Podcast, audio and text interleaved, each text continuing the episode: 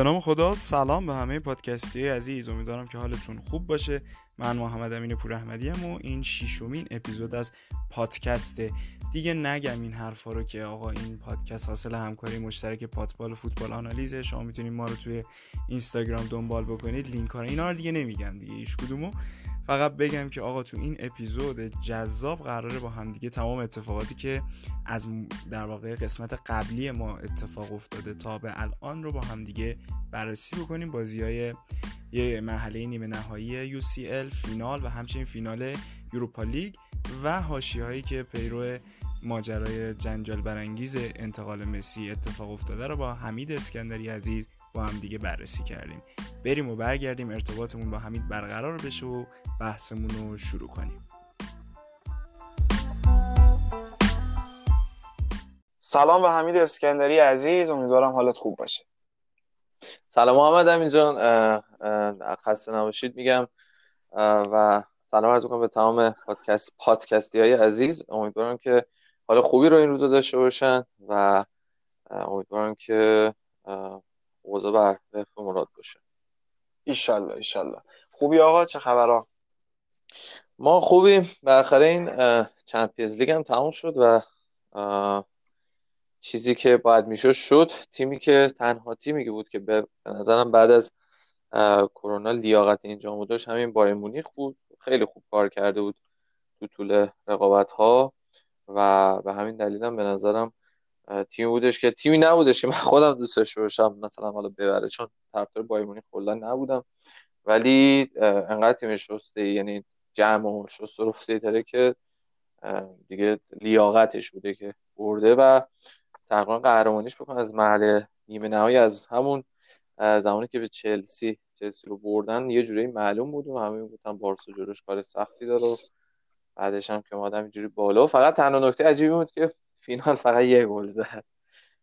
آره بازی همین. البته حالا باید بریم در موردش دقیقتر صحبت می‌کنیم و به نظر من بازی نیمه نهایی یه جورایی با وجود اینکه سه هیچ بردن اما باعث شد که یه مقداری طرفدارا مردد بشن به خصوص به خاطر ضعف خط دفاعیشون. حالا بریم به نظر من شروع بکنیم دیگه. از همون الان بحث بایرن هم شد اول بازی بایرن و لیون و اگر مسئله نیست و اوکی شروع بکنیم بازی که سه هیچ.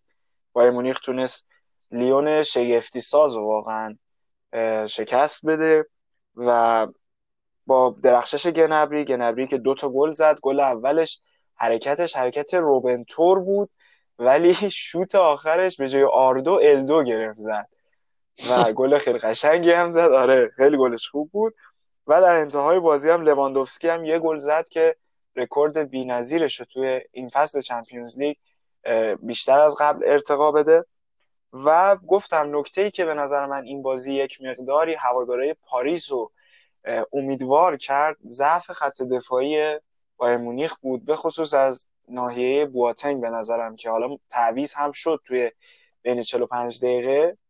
ولی چند تا موقعیت خوب داشت لیون که خودشون قد ندوستن یک تک به تک مانوئل نویر گرفت یه تیر هم زدن و باعث شد که مقداری بایر متزلزل نشون بده. چیزی که تو بازی با بارسا هم همینجوری بود تو ده دقیقه اول اگه یادت باشه که قطعا یادته و ده دقیقه اول بارسلونا موقعیت خوبی داشت و اون گل به خودی هم که زدن می‌تونستن به نفع خودشون یه جورایی بازی رو برگردونن ولی خب نشد که بشه. یک نکته هم بگم من توی یکی از رفقا برامون کامنت گذاشته بود توی بخش کست با آره دیگه کست باکس. و از ما انتقاد کرده بود بابت اینکه از بایر مونیخ خیلی کم گفتیم. انتقادش هم به جا بود و گفت بیشتر همش چسبیدیم به بارسلونا مدیریتش و این ماجرا و من قول دادم که توی این اپیزود بیشتر در مورد بایر صحبت کنیم. دقیقا توی اینستاگرام هم یکی از اومده بود راجع به آنالیزا می‌گفت گفتم که رو توی پادکست بیشتر راجعش صحبت کنیم. اینکه اصلا بایر مونیخ قرار تا اینجا بیاد ما الان حالا علاوه که پی اس جی صحبت می‌کنیم راجع به بایر مونیخ بیشتر صحبت می‌کنیم. به خاطر البته چیزایی که من حالا می‌خوام الان بگم چیزایی نیستش که قسمت های قبل نگفته باشم ولی نحوه اجرای اونها متفاوت بوده در بازی ها یعنی خیلی فرقی نخواهد یعنی من صحبتی که راجع به گورتسکا می‌کنم راجع به گنبری می‌خوام بکنم همون هست ولی خب توی نوع بازی توی مدل بازی چون تیم تیمای مقابل فرق می‌کنن همون روش ها همون استایل با یه مدل دیگه اجرا میشه. یعنی اینو بگم حالا بخوام راجع به بازی بایرن لیون هم بخوام صحبت کنم. خب لیون که از هم اول 5 3 2 دفاع می‌کرد جلوی منچستر سیتی هم همین ترکیب رو داشت جلوی یوونتوس هم همین ترکیب رو داشت. فقط اینکه من منتظر بودم که یعنی می‌دونستم که لیون قرار بایر مونیخ رو اذیت کنه و بعد خلاف بارسلونا تیمی نیستش که به همین راحتی ها بخواد در واقع دروازه خودش رو یعنی باز بکنه. هر باز بکنه برای تیم بایر مونیخ. ولی خب توی صحنه گل اول یعنی اگر اون تیرک گل می‌شد بعد جوری لیون دفاع می‌کرد و نقطه ضعف تیم بایر مونیخ هم تیمایی هستش که فضا نمیدن به پشتشون. یعنی اون فضا رو قطع می‌کنن. توی صحنه که گل زد گنبری من قبل از اینکه در واقع گنبری گلو بزنه لحظه ای از 5 3 دو تیم بعد از اون دقیقا تیرکه بود. لحظه ای بعد از اون تیرکه تیم لیون اومد بالا. یعنی گفتش خب بذار به لحظه فشار بیارم به تیم بایر مونیخ که اشتباهش همینجا بود.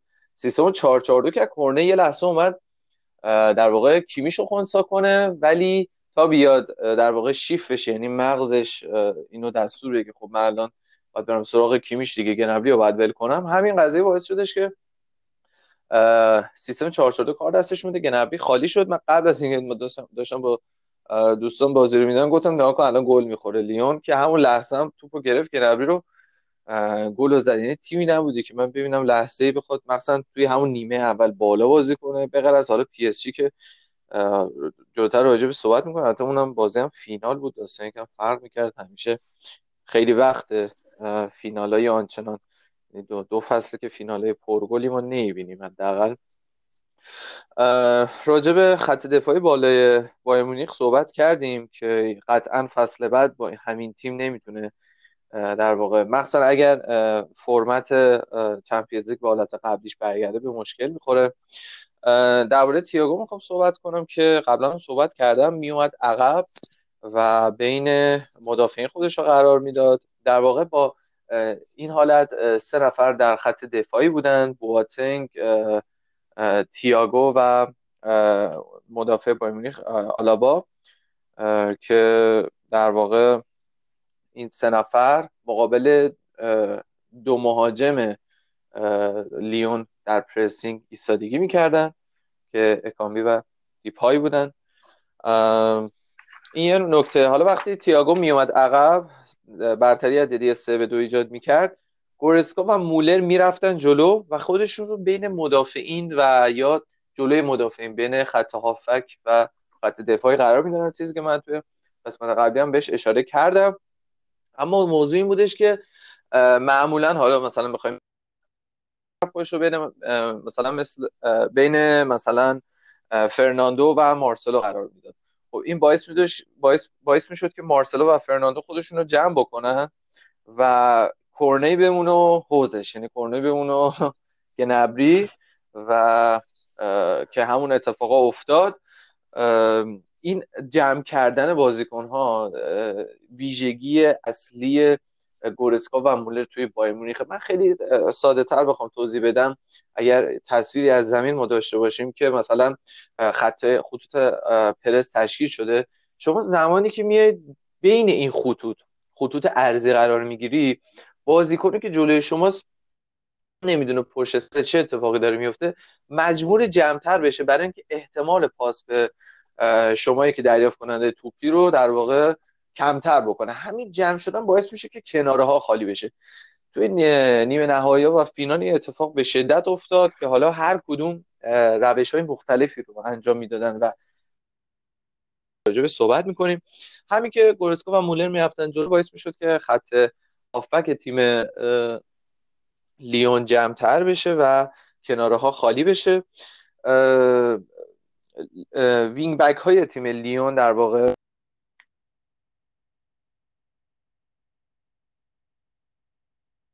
فکر کنم ارتباطمون قطع شد با حمید. حمید جان صدا من اصلی ترین حمید جان یک لحظه صدا قطع و می‌شدن که الان خوبه. اگه یک بار دیگه مجدد جمله درسته. کنی. آره. نکته این بودش که آها راجع به wing back ها ما صحبت کردیم. wing back های تیم در واقع لیون مجبور می‌شدن که با گنبری و در واقع پریشیچ بیستن که این باعث میشدش که کیمیش و دیویس رها باشن یعنی خالی باشن رو به راحتی بتونن حرکت بکنن. خب این همون نکته شما کن زمانی که فقط wing back شما دارید تو کانال کناری و تیم مقابل که بایر مونیخه کیمیش و گنبری رو داریم و دیویس و پریشیچ رو داره شما یک برتری برتری عددی رو میدی به حریف. همین باعث میشه که کورنه براش سوال پیش بیاد. خب همون چیزی که گفتم من برم سراغ کیمیش اگه توپ دستشه یا نه بسپارم بقیه برن همین دوراهی کافیه مخصوصا توی شیفت کردن ها یعنی شما فرض کن توپ رفته سمت دیویس توپ رفته سمت دیویس و همه تیم رفته به اون سمت. حتی سه تا هافکی که شما توی سیستم 5 3 داره رفتن اون سمت. بعد یه شیفت اگر بکنن به این سمت تا هافک ها بیان شما که کورنه باشه خب با خود چی فکر کنی من بهتر برم سراغ کیمیش یا بعد پیش گنبری وایسم. حالا اگه من برم سراغ کیمیش آیا مدافع پشت سر من میاد منو؟ در واقع که فرناندو باشه میاد منو. پوشش بده یا نه. همین و خود فرناندو خود فرناندو باید فکر کنه که الان کورنه چه تصمیم می‌خواد بگیره. و همه اینا تا توپ بیاد شیفت بشه باید سریع تصمیم گرفته بشه. به خاطر همین کمبود یعنی محدودیت ذهن انسان بایر مونیخ میاد استفاده می‌کنه از این محدودیت ذهن انسان و در واقع گل اول به ثمر میرسونه. درباره دوراهی کرنه هم صحبت کردیم که به گل اول منجر شد. بعضی موقع بعضی موقع وینگرهای تیم بایر مونیخ می اومدن داخل و دیویس و کیمیش می اومدن بالاتر. یعنی به عنوان وینگر ظاهر می شدن یعنی دیگه اون فول بک هایی نبودن که بخوان برتری عددی ایجاد بکنن.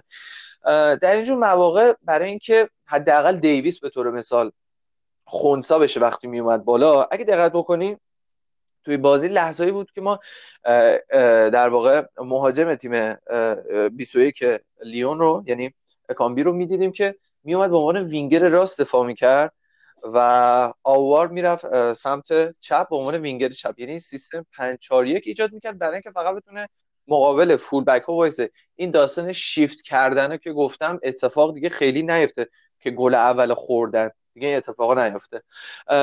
راجب خود تیم لیون هم بخوام راجب همراهش صحبت بکنم. خب یه صحنه‌ای خیلی جالب بود اگه دقت بکنیم.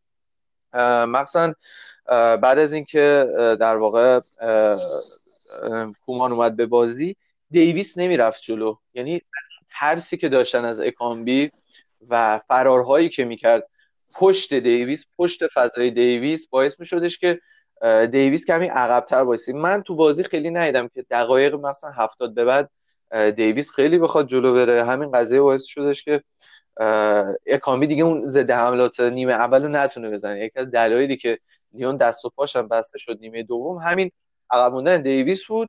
بعد یه بازیکن تازه نفس آورد یه وینگر چپ تازه نفس آوردش به بازی و در واقع تونستش که بازی رو اونطور که می‌خواد کنترل کنه. دقیقه 63 اومدش از دقیقه 63 به بعد این اتفاقاتی که راجع به صحبت کردم افتاد. ولی در کل توی فاز هجومی حالا بخوایم صحبت کنیم ببین دیپای میاد خودش رو بین بواتینگ و کیمیش قرار می‌داد و چون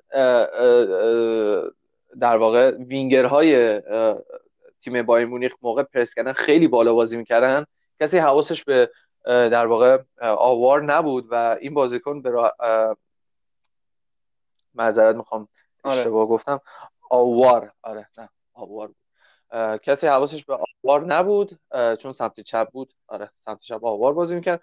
کسی حواسش به این بازیکن نبود و جیسن یا مارسلو گهگاهی توپای بلند میفرستادن. حالا شما حساب کن وقتی که کیمیش مجبور شده بره سراغ دیپای چون اومده بین فضای بواتنگ و کیمیش دیپای خودش توی موقع قرار داده. من گفتم مدافعین هافکو باید جمع بشن برای اینکه احتمال رسیدن پاس رو کمتر بکنن فضا رو محدودتر بکنن.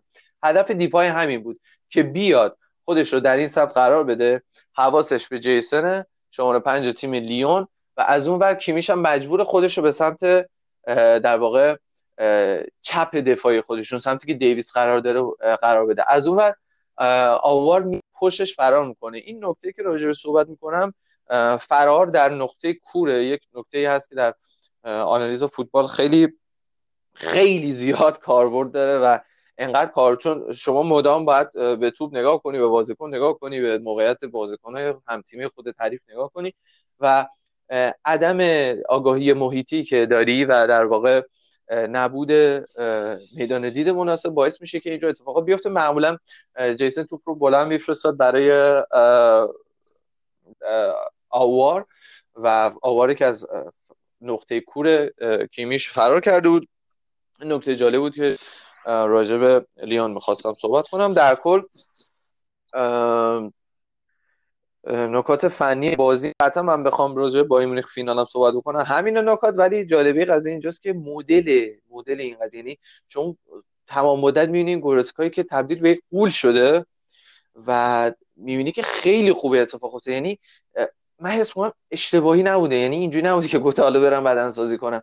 اتفاقا خیلی به درد می‌خوره. چون که پرتغال اولا باید دوندگی زیادی داشته باشه و انقدر دوندگی می‌کنه به سمت در واقع خط و هی باید برگرده این قضیه بود که بدن مناسبی باید داشته باشه با این بازیکن و باید یه بدنی داشته باشه شبیه به یک مهاجم نوک. چون که انگار که داره بغل لواندوفسکی به عنوان یه مهاجم دوم کار می‌کنه و همین قضیه باعث میشه که این بازیکن این در واقع انتقال به این یعنی اینجور انتقال ما قبل کرونا شبیه یک توپ کبریت بود و یهو میاد اینجوری در واقع بدنسازی کنید بدنسازیش هم کاملا به نظر من علاوه بر حال نکات فیزیکی به نکات فنی تیم بایر مونیخ خیلی کمک کرد.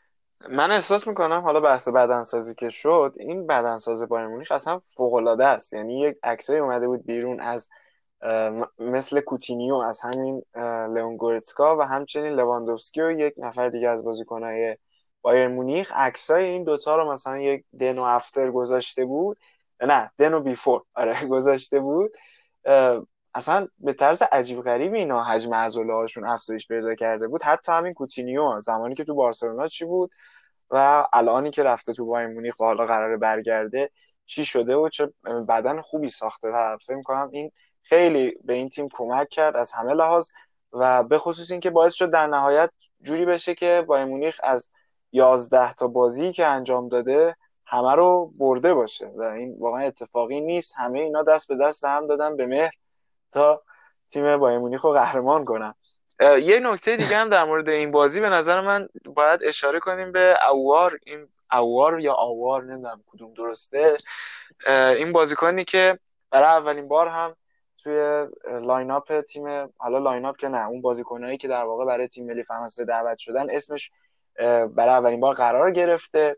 و از طرفی هم لینک شده بود به اینتر این مدت ولی باز امروز یا همین یکی دو روز اخیر بود امروز یا دیروز خبر اومد که به یوونتوس هم لینک شده. یوونتوسی که به شدت دنبال خرید بازیکنهای متعددی از ایشون تا سوارز و اینا همه بگیر. و بازیکنیه که خودشو نشون داد. یعنی خیلی گل کرد تو این بازی های چمپیونز لیگ و نشون داد که چه پتانسیلی داره. بازیکن جوونی هم جوونی هم هست 21 دو ساله است. و می‌تونه خیلی آینده درخشانی داشته باشه توی ادامه کریر فوتبالی خودش. اگر نکته هست که بگه بگو بگو. آره. راجع این آوار می‌خوام بگم. نوع بازیش بازیکن شماره هشتیه که در واقع هول پلیر یعنی هر موقع حواسش یعنی هر موقع موقعیتش باشه جلو میره و معمولا خودش رو بین فضای شبه ماتویدی جام جهانی یعنی من بگم اینجوری یک شبه ماتویدی جام جهانیه و به نظرم اگه یوونتوس هم حالا گفتی که دنبالشه جایگزین خوبی می‌تونه باشه برای ماتویدی همونجور که می‌دونیم پیرلو دوست نداره و یه سری از بازیکن‌ها رو و فکر کنم یکیشون اگه اشتباه نکنم تو لیستی که داد ماتویدی بود و رفت اصلا ماتویدی رفت چیز اینتر میامی اینتر میامی آمریکا با دیوید بکام.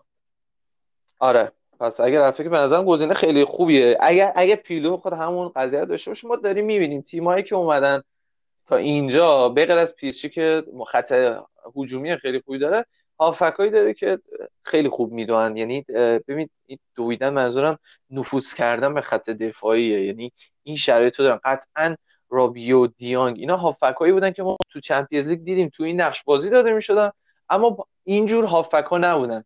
یعنی به درد این سبک نمی‌خورن. اینا هافک هایی هستن که باید عقبتر وایسن و یه جوری بازی سازی بکنن. ولی تیمایی که هست شدن به طرز جالب این هافک رو داشتن. تنها تیمی که این هافک ها رو داشت و بازم هست شد. حالا ما توی مرحله آخر داریم. در نظر میگیم نه همه تیم‌های حاضر در چمپیونز لیگ. تیم رئال مادرید بودش که مودریچ یکم پابسن گذاشت به نظرم. والورده جز کسایی که خیلی شباهت داره به همین آوار یا گورتسکا. ولی خب جالبه بدونیم که تیمایی که رسیدن اینجا یه همچین ویژگی داشتن و تیمایی بزرگی که هست شدن اینجور هافبک رو کاملا دست داده بودن. درسته. خیلی خوب. بریم به نظرم اگه صحبتی نیست سراغ بازی بعدی نیمه نهایی Champions League پاریس سن و لایپزیگ.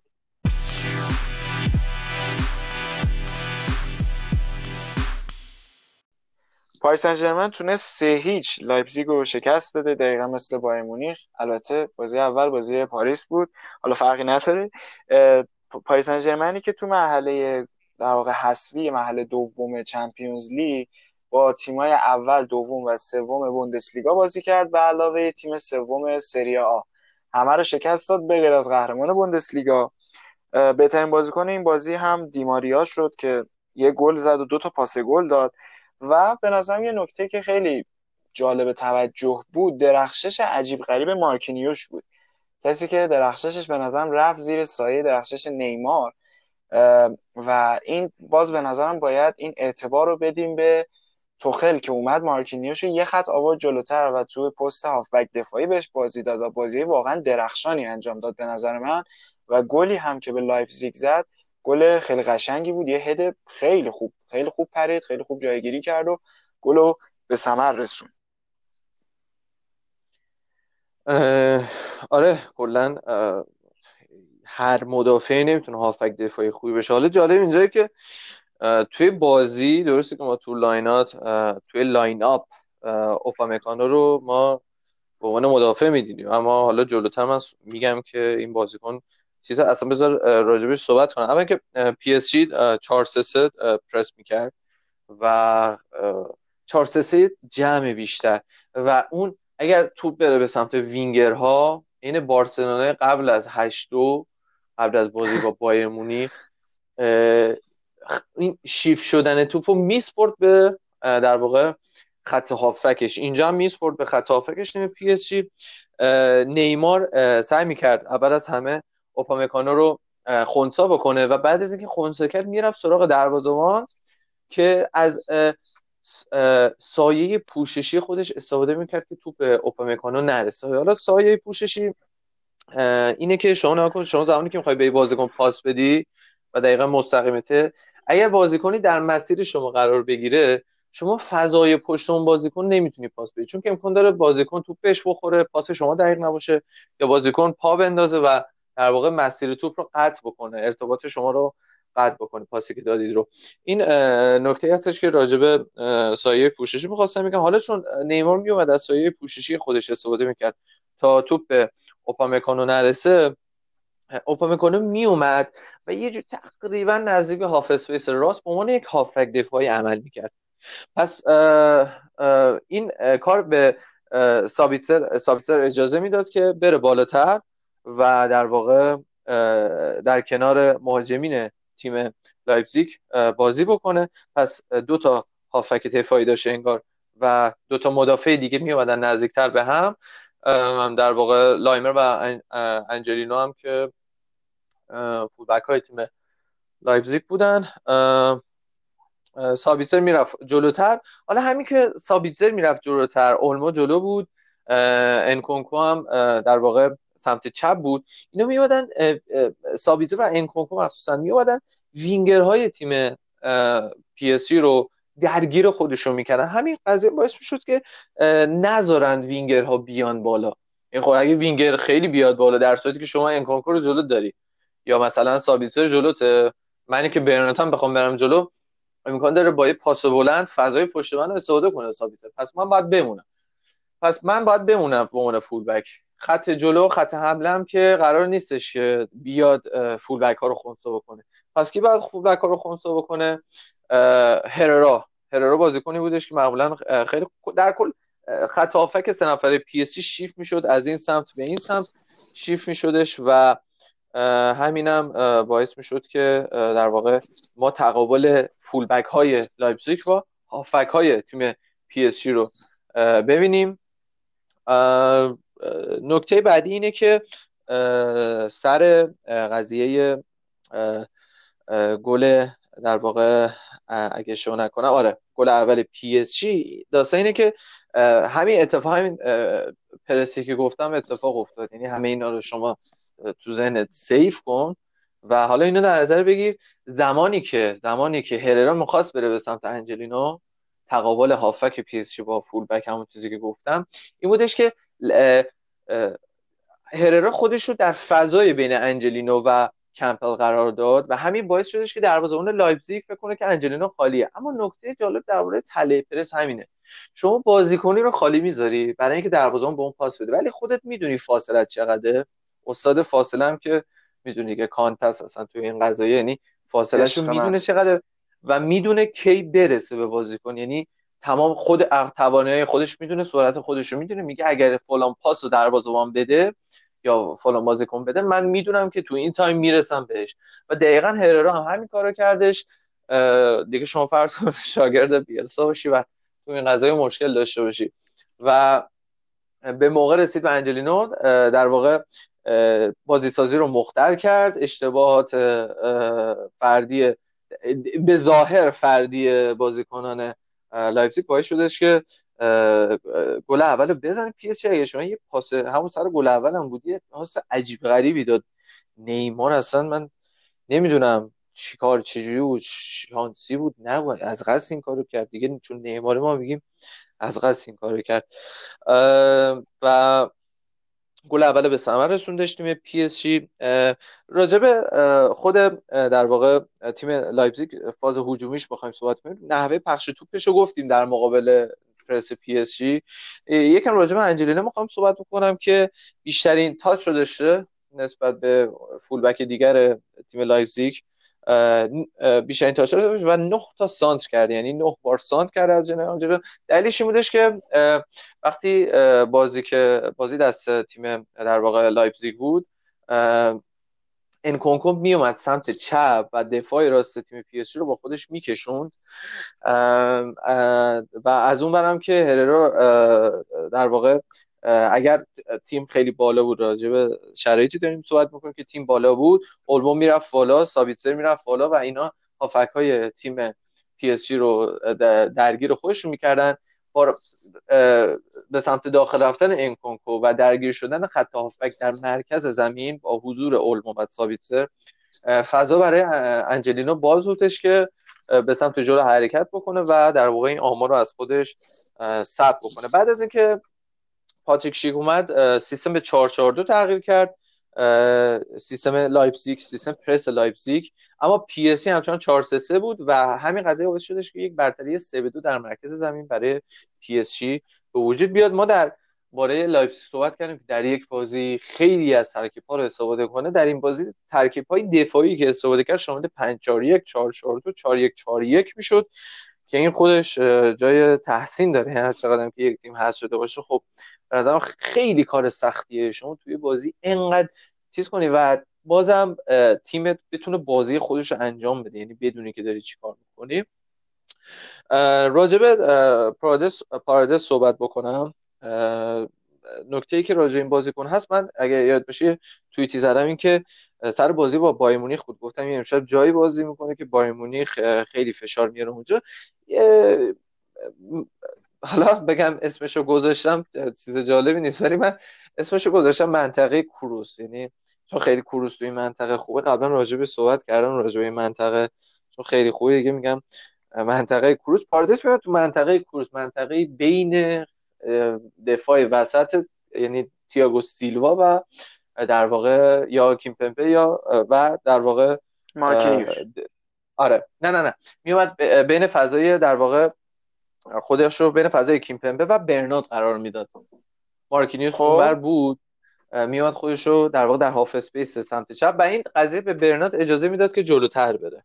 یعنی وقتی پاردس میومد عقبتر اصلا کلا تو هافبک راست هم هستش توی منطقه خیلی خوبه. یعنی من زمانی که بازی پی اس همون مثلا توی Champions League بعد کرونا وقتی می‌دیدم دیدم این اصلا سر جمع دو سه بار دیدم تو این صحنه فهمیدم داستان چی چون برنارد خیلی رونده است و باید یه هافبک عقب بیاد که برنارد بخواد خیلی بره جلو. راجب pressing تیم لایپزیگ هم یه نکته دیگه بگم این که شماره نه این تیم در واقع پولسن میومد خودش رو man to man می‌کرد با کیمپمبه و زمانی که این کار رو انجام می‌داد پرس تیم لایپزیگ کمی بالاتر بود. وقتی که لایپزیگ میومد این شرایط رو آغاز می‌کرد. یعنی من ببین هی دارم سناریو میگم بخاطر اینکه سناریوی لایپزیگ خیلی زیاده. زمانی که می‌خواین تیم آنالیز بکنی قشنگ دو سه تا قهوه باید یعنی فنجون قهوه باید کنارت باشه که این خوابت یعنی خوابت که نه یعنی خسته نشی. یعنی بدن انرژی داشته باشه چون که خیلی سناریوی زیادی داره. نیمار زمانی که پرس از بالا رو انجام می‌داد تیم لایپزیگ و پولسن می‌رفت که مدافعین تیم در واقع پی اس رو پرس بکنه. نیمار میومد عقب و در واقع ببین امباپه رو نمیگم نیمار. نیمار میومد عقب به عنوان شبیه به یک هافک هجومی یا یک مهاجم کاذب میومد عقب و توپگیری می‌کرد. و در واقع با توپگیری با توپگیری که انجام می‌داد رو به جلو حرکت می‌کرد. ترسناکترین قسمت پی اس تیم پی اس همین بود. یعنی جایی بودش که من بازی پی اس می‌دیدم گفتم خب کسی نمی‌تونه کار بکنه چون نیماره. به لحاظ فردی خیلی برتری داره نسبت به بازیکنه که مقابلش قرار می‌گیرن. مگه اینکه سه چهار نفر بریزی سرش؟ مثلا دیگه مفرش کنی که بتونی تو ازش بگیری. ولی خب نکته ای که حالا توی بازی با بایر مونیخ هم همین اتفاق افتاد. نیمار کلا خیلی زیاد میومد عقب. زیاد عقب اومدنش حتی گهگاهی به پرادس خیلی نزدیک می‌شد. راجبه برنارد هم بگم بود که آها اینو نگفتم. برنارد وقتی می‌رفت جلو پاردس میومد عقبتر پشت برنارد قرار می‌گرفت. امباپه می‌رفت به سمت داخل یعنی شرایطی شبیه به انجلینو اون سمت داشت یعنی انجلینو همینجوری فضا پیدا می‌کرد برنارد هم دقیقا همینجوری فضا پیدا میکردش که در واقع به راحتی بتونه نفوذ بکنه. خیلی هم خوب. پرونده تیم لایپزیگ هم بسته شد تیمی که به نظر من واقعا با شایستگی اومد بالا و من ترجیح می‌دادم که یا نیاد بالا یعنی یا نرسه به پاریس یا اگه رسید دیگه بره تا فینال. چون من اتلتیکو مادرید رو اگه یاد ها نمی‌دونم اینجا گفتم یعنی تو پادکست گفتم یا یه جای دیگه من با خودم گفته بودم که اگر اتلتیکو مادرید از اون ور بیاد بالا می‌تونه راحت جلوی بایرن وایسه. حالا راحت نه ولی خب بالاخره می‌تونه جلوی بایرن وایسه. ولی متاسفانه لایپزیگ زد این تیمو و خودش هم باخت و پی اس جی رفت بالا و نتونست کار خاصی هم جلوی بایرن مونیخ بکنه. بایرن قهرمان شد. حالا مدین اگه فکر کنیم به خاطر 8 2 که من نمی‌خواستم بایرن قهرمان بشه ولی در کل آره دیگه اینجوری شد. به نظر من اگر صحبتی نیست که بریم سراغ بازی فینال. فینال رو صحبت کنیم ببینیم چه اتفاقی افتاده. نه سو... چیز خاصی نیست. فقط اینکه من راجع همین نکات فردی پی اس جی که صحبت کردم شما حساب کن که کلا پی اس جی بالای دو برابر یعنی نزدیک به سه برابر دریبل زد نسبت به تیم لایپزیگ و حتی تعداد دریبل هایی هم که زد سه برابر تعداد دریبل های موفقش سه برابر تیم لایپزیگ بود. یعنی شما حساب کن که لحاظ فردی چقدر این تیم قوی بودش. دقیقا و به نظر من تو همون نیمه اول کارشون تموم شد. یعنی همون دو هیچی که بردن اونقدری هم توان حمله کردن آنچنانی و موقعیت ساختن نداشت لایپزیگ. یعنی ما اونقدری ندیدیم خیلی بخواد خطر ایجاد بکنه. و گل سومی هم که برنات به ثمر رسون دیگه تیر خلاص بود و پرونده تیم یولیان ناگلزمن رو بست. و آره دیگه همین دیگه. اگه صحبتی نیست که بریم سراغ بازی فینال بازی بایر مونیخ و پاریس بریم.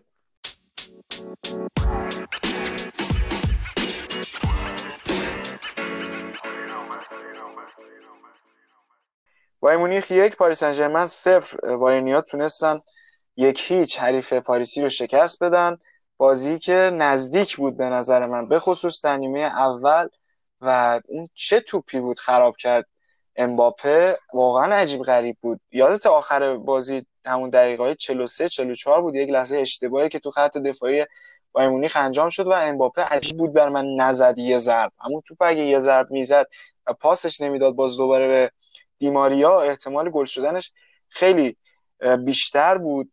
به نظر من یه نکته دیگه هم که می‌تونیم بهش اشاره بکنیم و حالا قطعا تو بیشتر در موردش توضیح میدی یک تغییر تو lineup تیم بایرن مونیخ بود و اونم حضور کینگزلی کومنی بود که به جای پرشیچ بازی کرد. پرشیچی که تو دو تا بازی قبلی فیکس بود اما این بازی کینگزلی کومن به جاش بازی کرد و جواب اعتماد آقای هنسی فلیک به قول دکتر صدر جواب هنسی فلیک هم داد و تگل تیم رو به ثمر رسوند.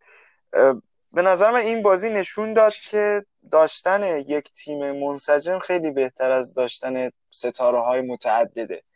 چون نشون دادن دیگه. یعنی بایمونی پاریس سن خیلی متکی بود به ستاره هاش به نیمار و امباپه. و عجیب بود که ایکاردی بازی نکرد اگه اشتباه نکنم. بازی نکرد و به جاش در انتهای بازی هم چوپوموتینگ رو فرستاد تو بازی توماس توخل. من یادم تو گفته بودی به نفع پاریس سن که اگه به فینال برسه ایکاردی رو بازی نده جلوی بایرن مونیخ. اما وقتی دیگه انتهای بازی گره خورد کار نظر ایکاردی خیلی می‌تونست بهتر و بیشتر کمک کنه تا چوپوموتینگی که حالا یه گل زد دیگه تو بازی با آتالانتا یه دروازه خالی. یه همه فکر کردن چه خبر دیگه. بابا این همونیه که توپ از رو خط می‌کشه بیرون از رو خط دروازه حریف. و نمی‌دونم واقعا چرا این اتفاق افتاد. تصمیم عجیب غریبی بود که تو سوخل گرفته بود. و یه نکته دیگه هم اینه که اصرار آقای فلیک به بازی دادن بواتنگ مصدوم. بواتنگی که بازی قبلی دقیقه 45 بین دو نیمه تعویض شد و نیکولاس زوله به جاش به بازی اومد. این بازی فیکس بازی کرد و دوباره دقیقه 25 تعویض شد و یه تعویض بایر مونیخ سوخت در اونجا. البته حالا تعویضا 5 تا شده زیاد مطرح نیست و از اونجا که بازی نرفت تو 120 دقیقه. ولی خب عجیب بود که چرا اینقدر اصرار داره به بازی دادن بواتنگ. بواتنگی که یه مقدار قطعا از روزه اوجش فاصله گرفته بود. و آلابا هم به نظر من بد کار نکرد. یه مقدار سوتی داد گل به خودی هم که جلو بارسا زد ولی تو پست غیر تخصصی دفاع وسط خوب بازی کرد از نظر من.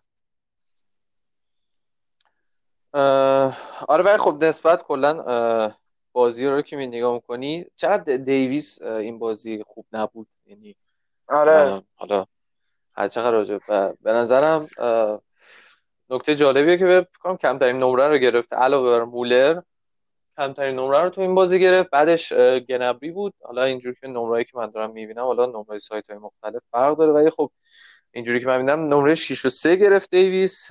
از اون ور همون بازیکنی که جلوش مقابلش بازی می‌کنه کومان هفت و هفت که به نظرم چون خیلی وینگرتره کومان و دیگه نیازی به روندگی دیویس آنچنان نبوده و اینکه از اون بازی قبلی یاد گرفتن که دیویس هر چقدر که بازیکن خوبی باشه خیلی نباید بالا بره. تو فاز هجومی هر چقدر خوب باشه تو فاز تدافعی شاید کار لازم نداشته باشه. تیم قهرمان خط دفاعش فقط هفت و نه گرفت کیمیش که خیلی نکته جالبیه. و بهترین بازیکنم اگه اشتباه نکنم تییاگو آلکانترا شد. بله با نمره هشت. و من هنوز نمی‌فهمم چه جوری بایر مونیخ داره. نمی‌دونم الان خود آل... تییاگو خواسته بره یا اصلا داستان چیه؟ چه جوری داره میره؟ من داشتم این بازیکنو همون مصاحبه که وینونی که گفتش رفتن تییاگو به لیورپول بهتر از رفتن مسی به سیتی. واقعا به نظر همین این بازیکن هم هنوز جا داره و هم واقعا تلاس یعنی فصل بعد ما لیورپولی من دوست ببینم کجا بازیش میده فقط. و احتمالا تو همین پستی که داره بازی می‌کنه تقریبا هافک بازی سازی که میاد عقب و بقیه هافکاشو میفرسته جلو. هافک های خوبی هم داره تیم لیورپول. دوستم ببینم چیکار می‌کنه. مولر هم نمرش خیلی کم شد هم همسط دیویس شد و ولی خب لواندوسکی واز وضع بهتری داشت که نبری دقیقه 68 اومد بیرون 6 و 4 رو گرفت و خیلی جالب برای من که تیم قهرمان خط دفاعیش انقدر ضعیف بوده. این نشون میده که اون تیمی که باید در واقع کار کارو تموم می‌کرده برای تیم بایر مونیخ نبوده توی سطح رقابت ها شاید فصل بعد بیاد و همه از این نقطه ضعف بایر مونیخ استفاده کنم من به نظر بزرگترین اشتباه اینه که این بایر مونیخ رو با بایر مونیخ 2013 میان مقایسه می‌کنن. اصلا هیچ ربطی به هم نداره. اون تیم وحشتناک بود. این تیم پر از نقطه ضعف و به هزار و یک دلیل و با هزار تا شرایط کرونا بازی های تک بازی اینا و حال این تو البته چیزی از ارزش های بایر مونیخ کم نمیشه ولی من فقط یعنی اصلا قابل مقایسه نیست با اون تیمی که هاینکس داشت. فوق العاده بود این تیم. هیچ نقطه ضعفی نداشت ولی این تیم نقطه ضعف داره. قبلا هم گفتم سراغ این مدافع مستحکم تر برن خیلی خوبه. هرچند که کیمیش رو داره کیمیش فوق العاده است. حالا جلوتر راجع صحبت می‌کنیم.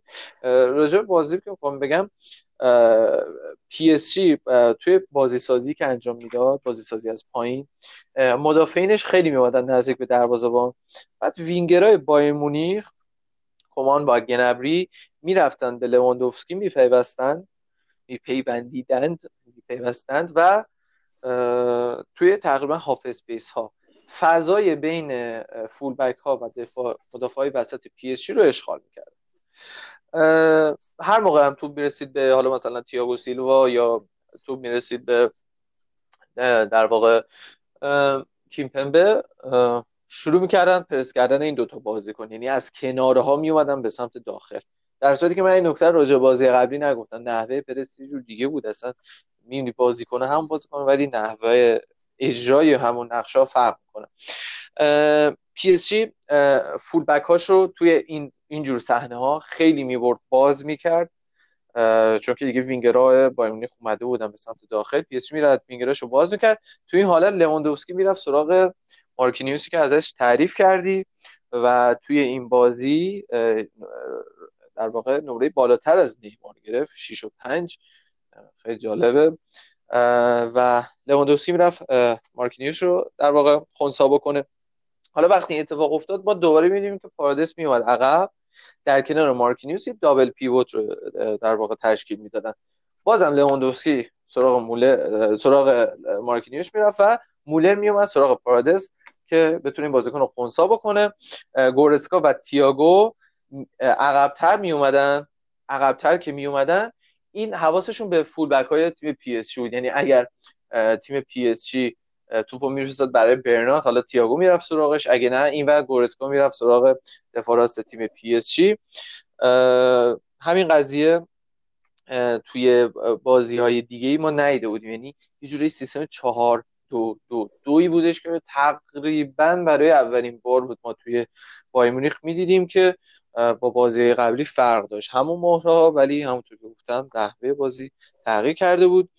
یه نکته جالب آماری که پی اس مشابه با بارسلونا داره اینه که پی اس هم اکثر توپ ها رو توی منطقه خودش از دست داد. یعنی توی زمین خودشون از دست داد و نکته که راجع بارسلونا سخت می‌کنن نشون میدادش که پرسینگ خود فلیک هم اشاره کرده بود به این قضیه که ما پرسینگمون خیلی قویه.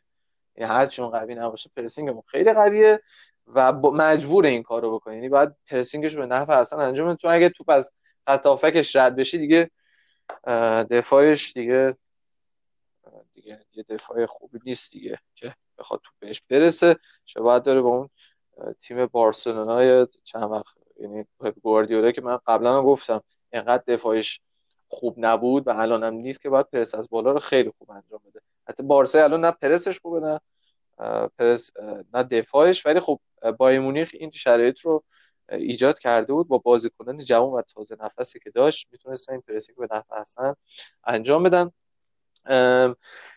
موقعیت های پی اس جی زمان انتقال به دست می انتقال توپ از دفاع به حمله. تو این حالت نیمار معمولا دوباره میومد عقب. ببین قضیه دو بازی قبلا گفتم نیمار میومد عقب. نیمار میومد عقب و معمولا توپ توپای بلند دریافت می‌کرد. توپای نه خیلی بلند که سرزنی بکنه. توپای تقریبا با ارتفاع متوسط که توپ بهش برسه از سر بازیکنان بایرن مونیخ بگذره و توپ بهش برسه. مقابل بواتنگ تقریبا توپ رو دریافت می‌کرد و چون سیستم 4 2 2 2 پرسینگ تقریبا داشتش نیمه بایر مونیخ در لحظاتی. این دقیقا میومد سمت مخالف توپ. جایی که هافک های تیم بایر مونیخ اونجا شیفت نشده بودن. می‌رفت اونجا خودش رو قرار می‌داد که خالی و رها بشه یه جوری خیلی سمت راستر تییاگو بود و تییاگویی که تو نیماری که تو نقطه کور تییاگو توپ رو دریافت می‌کرد. زمانی که نیمار توپ رو دریافت می‌کرد امباپه در واقع فرارش رو شروع می‌کرد. هم موقعیت هایی که بهش اشاره کردی فرار امباپه از فضای بین کیمیش و بواتنگ اتفاق میافتاد. این یه نقطه ضعف کیمیش بود. حالا ما تو بازی قبلی گفتیم که دیویس یه سری مشکلاتی رو داشت. اکامبی می‌رفت. حالا این بازی کیمیش بودش که یه جورایی در واقع زیاد جلو رفتنش فضای پشت سرش رو خالی می‌کرد. حتی توی pressing هم این اتفاق میافتاد. به دلیل نحوه pressing تیم بایرن مونیخ که کیمیش هم خیلی جلو می‌رفت برای اینکه برناتو خونسا کنه یا تییاگو می‌رفت که برناتو برناتو خونسا کنه برنات نمی‌تونست خیلی بالا بره. و بایرن با پرس بالایی که انجام می‌داد مجبور میشدش که اون نقطه عقب اومدن دکمه عقب اومدن نیمار رو روشن کنه. یعنی دیگه که من دارم پرس بالا می‌کنم تو هم می‌خوای چیکار کنی؟ احتمالا بیای عقب دیگه باشه بیا عقب. میومد عقب سمت برنارد سمت برنارد و پارادس پارادس قرار می‌گرفت. اما به دلیل فشار جمعی که داشتن تو منطقه برتری عددی و نحوه پرسینگی که کیمیش مولر گورسکا داشتن توپا اکثر اوقات نیمار توی این مناطق از دست داده و اگه اشتباه نکنم بالای پنج بار الی 6 بار توپو در منطقه سمت چپ از دست داده بود. نیمار اینم نکته آماری جالبیه که از اون سمت بای مونیخ چقدر خوب داشته پرسینگ رو انجام می‌داده. بایرن توی پرس پایینش بذار نگم پرس پایین پرس در واقع وسط یعنی پرس متعادل پرسی که همه انجام میدن. 4 3 3 استفاده می‌کرد. سه مدافعی که داشتن آونگوار از این ور به اون ور می‌رفتن. یه نکته که وجود داشت وقتی که تو به کناره ها می‌رفت امباپه نمیذاش مثلا تو به در واقع کیمیش برسه یا برنات میومد وینگرها رو می‌گرفت. وقتی که یک شرایط دو به دو در کنار زمین به وجود میومد مولر میومد در کانال کراری خوش قرار می‌داد و با این کار برتری عددی ایجاد می‌کرد. با این برتری عددی که ایجاد می‌کرد هم می‌تونست از همون سمت حمله انجام بده و یا نه. توپ رو اونجا نگر دارن تا بازیکنان پی اس جی بیان به سمتشون و بعد توپ رو شیفت می‌کردن برای دیویسی که می‌رفت بالاتر. نکته این بودش که این شرایطی که دارم میگم تقریبا این 4 3 4 3 که میگم فاز هجومی. حتی من گفتم فاز تدافع اولش معذرت می‌خوام. فاز هجومی بودش داشتم می‌گفتم. توی فاز هجومی 4 3 که بایرن مونیخ استفاده می‌کرد زمانی این کار می‌کرد که پی اس جی داشت low press می‌کرد. پرس از پایین رو انجام می‌داد. زمانی که پی اس جی پرس از پایین رو انجام می‌داد فول بک های تیم بایرن خیلی بالا می‌رفتن. به این نکته هم اشاره کردم. و همین قضیه باعث میشه که اگر اگر پی اس جی توپ به دست آورد امباپه از فضای پشت سر کیمیش خیلی زیاد استفاده می‌کرد که قبلا بازم راجبش صحبت کردم راجع به این قضیه. زمانی که فول بک های تیم بایرن مونیخ می‌رفتن بالا وینگر های تیم بایرن مونیخ می اومدن به سمت داخل. اینو توی بازی قبلی هم بهش اشاره کردم و به خاطر اینکه این وینگر ها می اومدن داخل هافبک های پی اس جی باید ایستا وای میسادن. نکته جالبه که من توی بازی با لایپزیگ هم گفتم که ایستا وای میسادن انجلینو می‌رفت نه تا سانتر انجام داده بود. تقریبا بله. یک سوم سانتر لایپزیگ انجام داده بود. می‌بینیم که این ایستا کردن هافبک های پی اس جی تاثیر داشته. در صورتی که من گفتم هافبک های پی اس جی تو پرس کردن می‌خوان عین آونگ از این ور برن به اون ور این شیفتا رو جلوشو بگیرن جلوی فول بک ها رو بگیرن. ولی با این کار اینا رو اینجا نگه میداشت. یعنی فلیک خوب می‌دونست که جلوی لایپزیگ چه نقطه ضعفایی داشته. ببینی با اینکه برد بازی رو ولی نقطه ضعفایی نشون میده که بعدا به ضررش تمام میشه. یه نکته دیگه این که ما لحظاتی آها راجع همین پی اس جی بگم. زمانی که این هافبک های تیم پی اس جی مجبور میشن سر جاشون وایسن و عقب میموندن به خاطر اینکه من قبلا گفتم راجع بازی با لیون. مجبور بودن جمع بشن و هی عقبتر برن تا اینکه اون فضایی برای هافک ها یا وینگر های تیم وینگر هایی که به داخل اومده بودن ایجاد نشه. یعنی گنبری پشت فضای پشت پارادس توپگیری نکنه. یعنی این اتفاق میافتاد. و اگر اگر اگر گنبری مثلا تو بعد دست می‌داد همون اتفاقی گفتم میافتاد. تو بلا فاصله برای امباپه می‌رفت که فضای پشت کیمیش رو اشغال اشغال کرده بود. کیمیشی که لحظاتی ما حتی توی صحنه گل اگه دقت بکنی کیمیش به عنوان دفراس نبود. به عنوان یک هافبک فولبک کاذب در half space سمت راست سانتر قطری می‌کنه و در واقع گل به ثمر میرسونه تیم بایر مونیخ. با با حضور کیمیش در میانه میدان به عنوان فولبک کاذب برتری عددی 5 به 2 5 به 4 5 به 3 5 به 3 5 به 4 حتی ایجاد می‌شد برای تیم بایر مونیخ و چون فول به عنوان یک فول بک ظاهر می‌شد به عنوان یک هافک ظاهر می‌شد این فول بک تیم بایر مونیخ کیمیش به عنوان یک هافک ظاهر می‌شد گورسکا می‌تونست بره جلو. یعنی یه به عنوان مهاجم که چقدر مهم بود این قضیه فیزیک بودن این بازیکن که بتونه در کنار لواندوفسکی این یک شماره 9 بتونه ایفای نقش بکنه. اگه دقت کنید توی صحنه گلی هم که زدن سه تا بازیکن از بایر مونیخ که چهار تا بازیکن از بایر مونیخ حضور داشتن تو اون صحنه. اون سانتر زیبایی که کیمیش داشت پرتداد بودن بازیکن تیم در واقع بایر مونیخ و همین قضیه باعث شدش که این برتری عددی در محوطه جریمه و در خط هافک کار دست پی اس بده.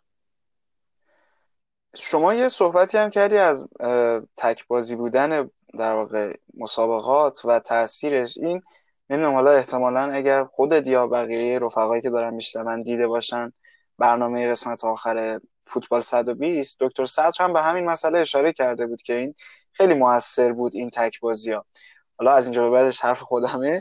به نظر من اگر مثلا بازی ها رفت و برگشت می بود اتلتیکو به این راحتی حذف نمی‌شد.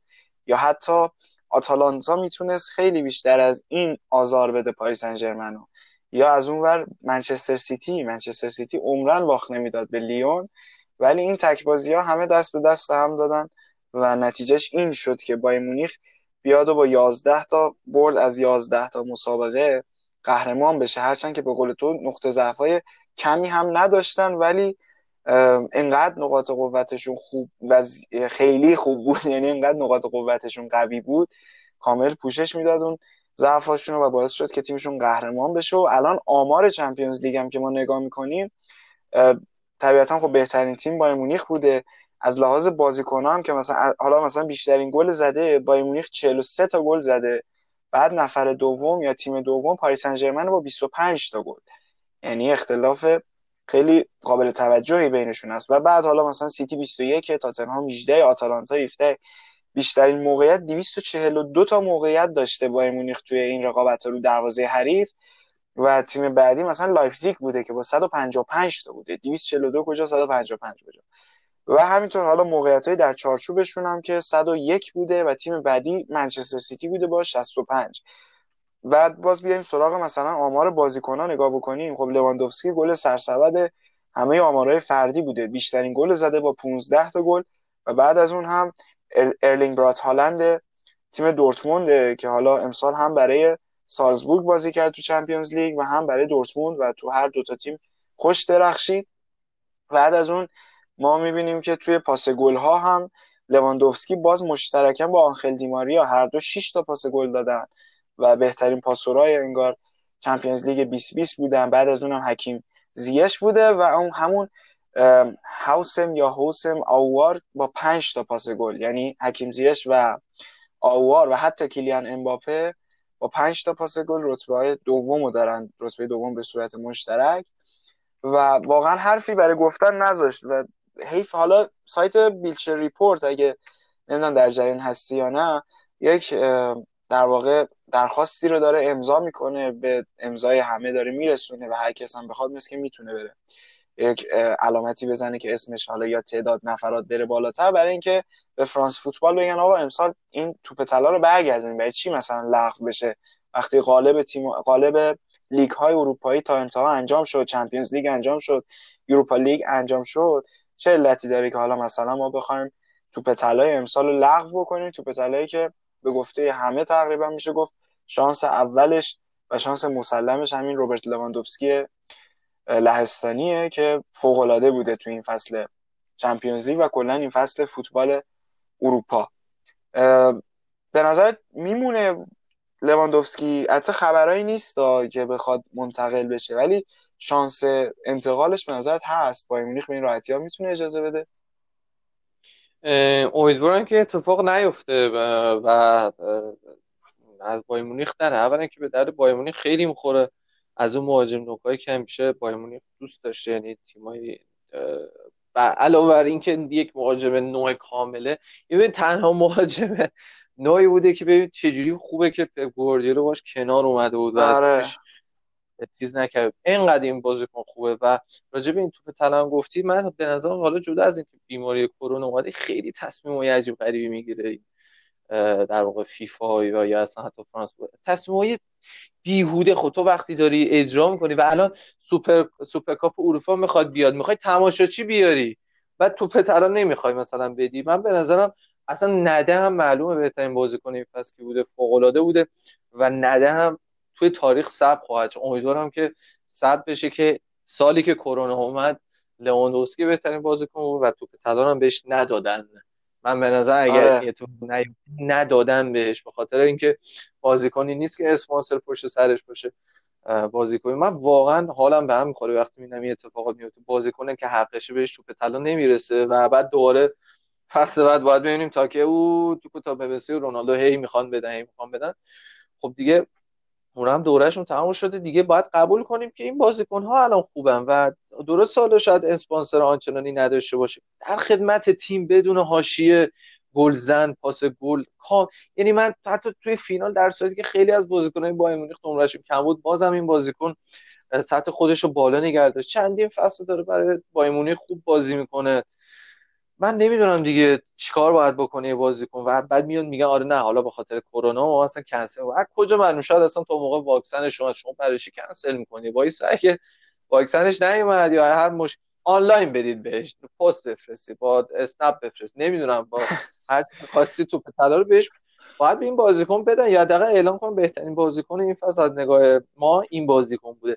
اینکه لغوش به نظر چیز اصلا عجیب غریبیه و با عقل جور در نمیاد. خیلی چیزها رو لغو نکردن و حالا یهو میان اینو لغو می‌کنن.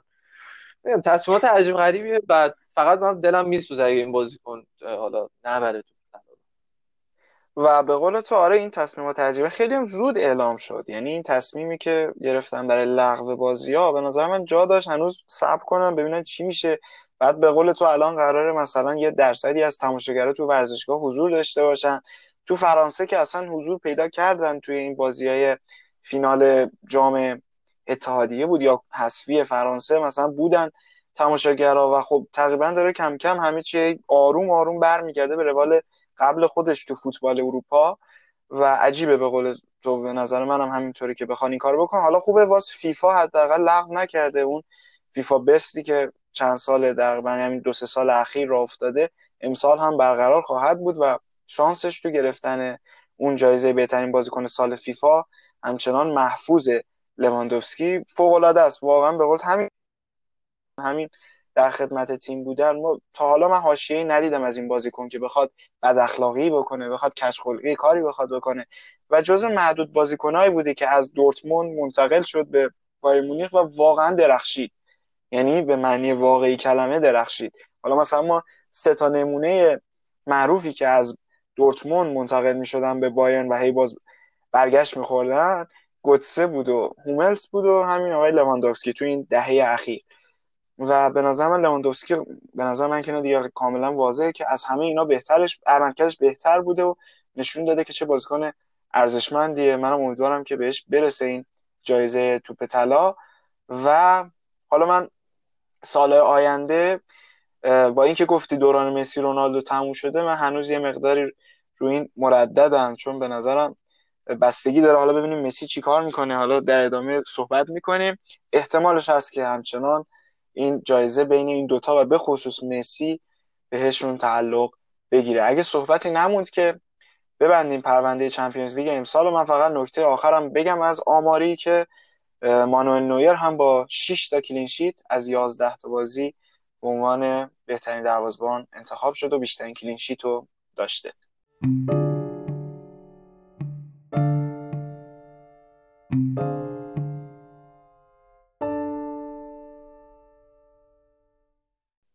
اینتر و سویا توی بازی کاملا جذاب و پرگل برخلاف اونچه که ما تو فینال چمپیونز لیگ دیدیم بازیشون انجام شد. سویا تونست سه دو اینتر رو شکست بده و به نظرم نوبت اینه که بگیم let's talk about six baby.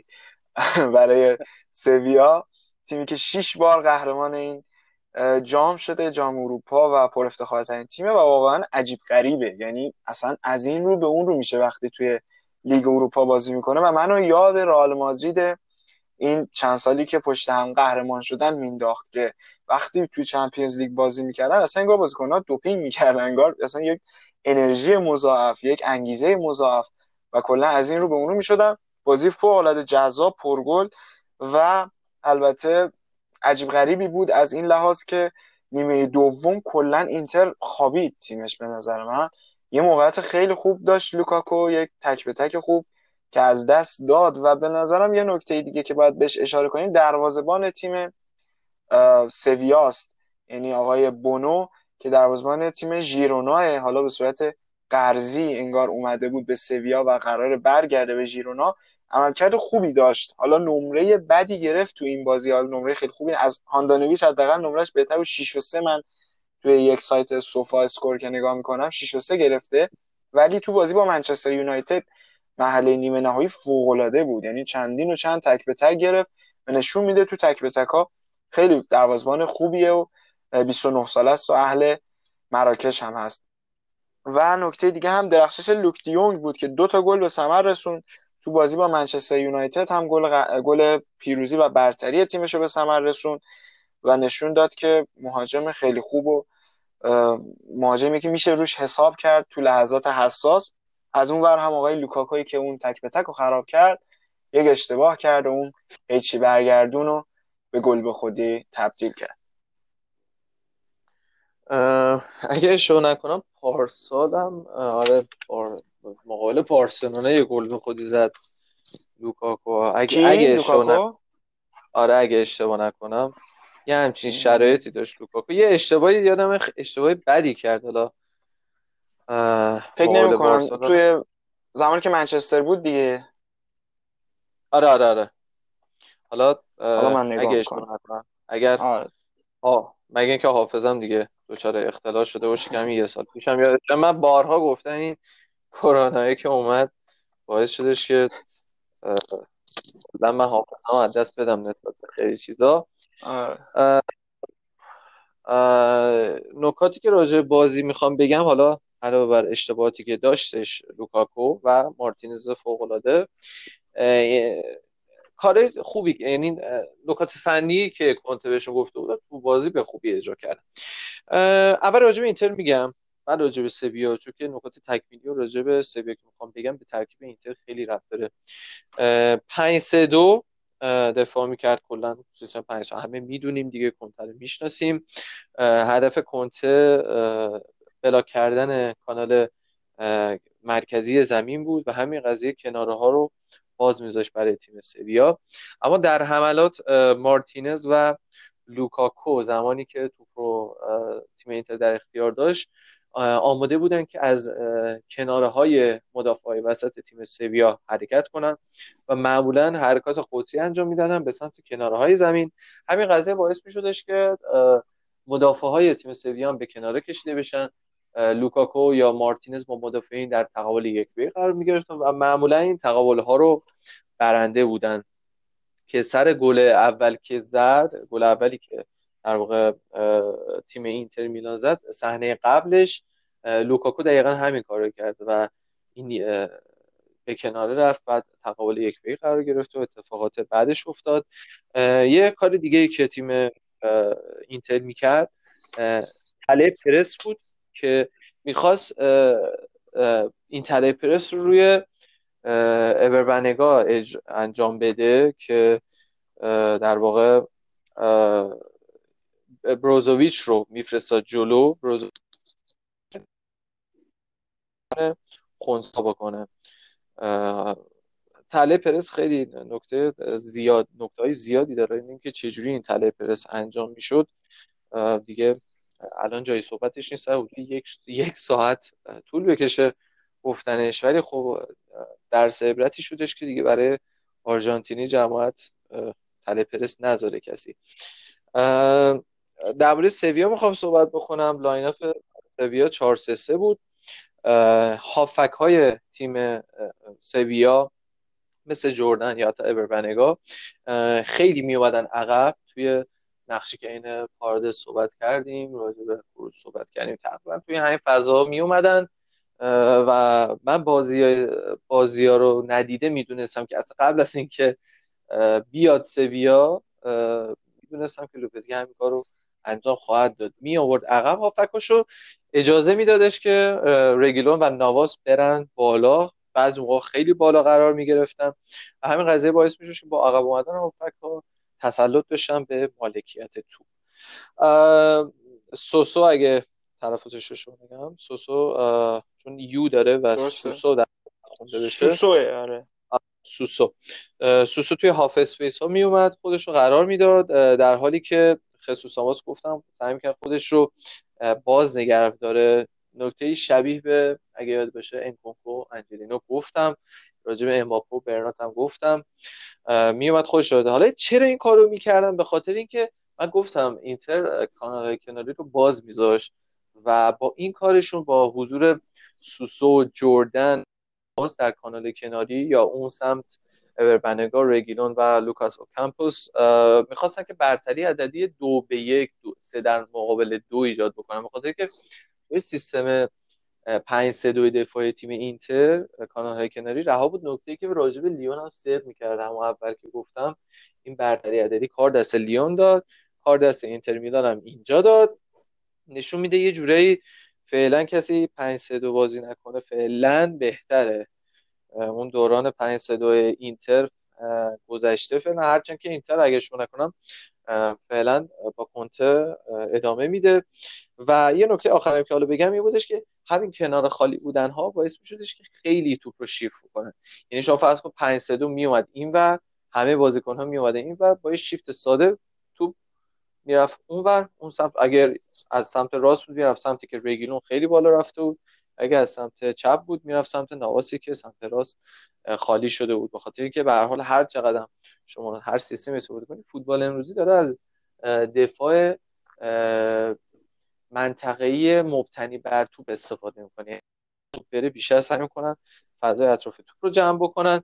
هر تیمی که نکته حالا فن اگه بخوام بگم راجع به این بازی اینه که هر تیمی که فضای اطراف توپ رو خوب پرس نکنه بازنده است توی رقابت به خصوص در فوتبال امروزی و استارت خوبش استارت که نمیگم ولی گل سرسبد سال 2000 به بعد تو این قضیه به نظرم همین اینتر مونینیو بودش که بارسلونا رو برد توی چمپیونز لیگ. توپ رو خوب پرس می‌کرد ولی بعد از اینکه توپ رو به دست می آورد فشارش رو روی توپ نمیذاشت. حتی که خود توپ مرجعی نبود برای اون اینتر ولی الان ما داریم می‌بینیم که فوتبال تغییر کرده و اینتر ده سال بعدش با یه مربی دیگه با همون ترکیب 5 2 ولی مرجعشون به هر حال هرچی باشه. بازم کرد تو مقابل خب در نکته جالبی بود. می‌خوام اشاره بکنم. یکی از نکات عجیب ترکیب اینتر تو این چند بازی اخیر به نظر من بازی ندادن کریستیان اریکسنه.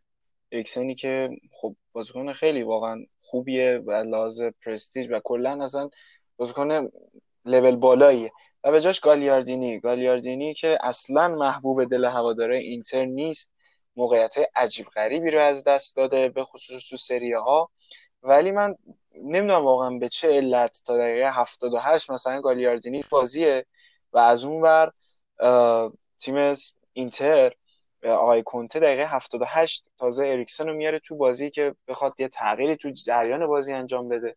و این این چیزا برام قابل درک نیست و نمی‌دونم حالا علتش چیه به نظر اگر تو می‌دونی به من بگو علاوه تاکتیکی مثلا خب چرا باید گالیاردینی بازی کنه و اون وقت اریکسن بازی نکنه؟ اریکسنی که غالب اوقاتی هم که بازی کرده بازی رو در آورده یا یک حرکت مثبت تری داشته حداقل نسبت به گالیاردینی و نمی‌دونم چرا بهش بازی نمی‌رسه.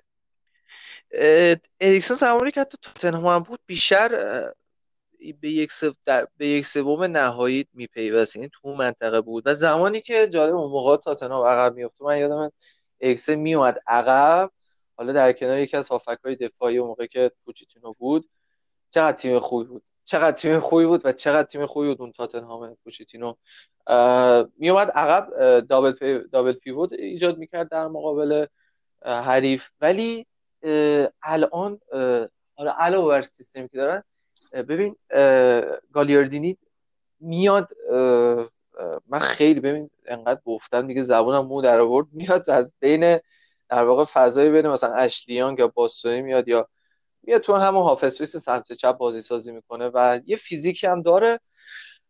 به نظرم فیزیکی تر بودنش نسبت به اریکسن. به حال یکم فیزیک برتری فیزیکی داره نسبت به اریکسن. اریکسن بیشتر از یک بازیکن تهاجمیه. اگر می‌خواد بازیش بده باید یه جوری ازش بازی بگیره که تو این نقطه بازیش نده. چون اریکسن خیلی دیگه عقب وای میسه به نظرم بازیکنی که حداقل باید مقابل خط دفاعی حریف قرار بگیره. که انقدر عقب بیاد در کنار مدافعین بخواد بازی سازی بکنه. یکی از دلایلش دلیل تاکتیکی یعنی هم اول که اشاره کردی به نظرم همینه. اگر بازیکن دیگه ای رو می‌خواد حالا استفاده کنه به نظرم 5 3 2 که داره استفاده می‌کنه سه تا هافک نداشته باشه. دو تا هافک دفاعی داشته باشه یه هافک هجومی مثل اریکسن. حالا باید ببینیم فصل بعد چی کار می‌کنه. حالا با خریدایی که اتفاق میفته اگر مسی بیاد مثلا نمی‌دونم. اگر اشرف حکیمی اضافه میشه به این تیم. آره آره اشرف حکیمی به عنوان وینگر راست خیلی اونم بازیکن خوبیه و فوق العاده است بازیکنم. به نظرم فصل بعد حالا با خریدایی که می‌کنه بیشتر معلوم شه آیا مارتینز میره؟ اگر مارتینز بره شاید چون میگم نه اینکه نه من گفتم اولش اشاره کردم تو تاتنهام هم تو این نقشی که الان گالیاردینی بازی می‌کنه بوده. ولی بیشتر فاز تهاجمی یعنی تهاجمی تره اریکسن نه اینکه دفاعی نباشه ولی تهاجمی تره به خاطر همین نمی‌تونه فعلا بازیش بده. اگر می‌خواد از این صافک خطی استفاده بکنه نمی‌تونه فعلا. مگر اینکه با دو تا هافک دفاعی استفاده کنه و یک هافک جلوتر از این دو هافک دفاعی. خیلی هم عالی. و نکته دیگه که من دوست دارم بهش اشاره بکنم این احیا شدن و احیا کردن ویکتور موزز اشلی یانگ لوکاکو و حتی الکسیس سانچز زیر دست کنته است. بازیکنایی که واقعا یه جوری میشه گفت همه دیگه نابود همه می‌گفتن نابود شده حالا در مورد لوکاکو کمتر ولی مثلا در مورد اشلیان در مورد الکسیس به خصوص چقدر می‌گفتن که این بازیکن دیگه تموم شده دوران فوتبالش.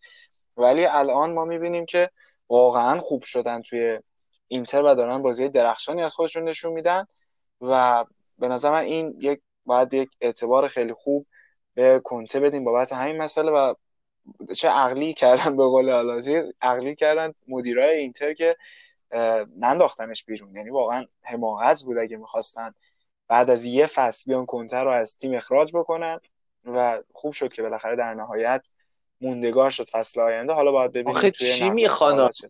چی می‌خوای؟ تو به عنوان مدیر دیگه چی می‌خوای از مربیت؟ تیمو بله. بهتر کرده فصل من نمی‌دونم اینو چی تو مغزشونه واقعا.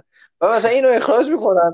مثلا یه مربی او مثلا میرم یه جا دیگه مثلا این مربی مثلا حالا سطح پا. با کنت خیلی مربی من نمی‌دونم حالا چی تو مغزشون میگذره. مگه تیمت قبل این چی بوده حالا؟ اینتر خیلی خیلی که اینجوری ندیده بودم. من جز طرفدار پروپا اینتر بودم. این فصل خب برای چی می‌خوای؟ مریضم به خوده یعنی تصمیمات فیفا اینا خوشی زده زیر دلشون. به خود نه حالا که ما اومدیم بزنیم بفرستیمش بیرون. آره لابد پپ گواردیولا رو می‌خواد بیاره. آره شوخی شوخی میشه. به خدای فوتبال ما این روز داریم می‌بینیم. همه چی امکان داره اتفاق بیفته. آره ولی خدا رو شکر. خدا رو شکر. آره حالا ببینیم فصل آینده. جدال کنته پیرلو استفانو پیولی جان پیرو گاسپرینی اینا و البته سیمون اینزاگی و حتی پاولو فونسکای آ اس رم. اینا می‌تونه اتفاقات جذابی رو تو سری آی فصل آینده رقم بزنه. من که بیش میشه گفت آره بی صبرانه منتظر دیدن یوونتوس آندرا پیرلو هم که ببینم چیکار می‌کنه. چون به شدت به خود آندرا پیرلو علاقه مندم. دوست دارم ببینم که تیمش چجوری بازی خواهد کرد. اگه صحبتی نمونده که بریم سراغ قسمت آخر و اخباری که اخباری که غالبا هم حاشیه‌ای حالا مربوط به نقل و انتقالات به خصوص بوده رو با هم دیگه بررسی بکنیم صحبتی مون از این بازی؟ نه نه چیزی نه. خیلی خوب. بریم و برگردیم ببینیم چه اتفاقاتی تو این یکی دو هفته ای که نبودیم گذشت.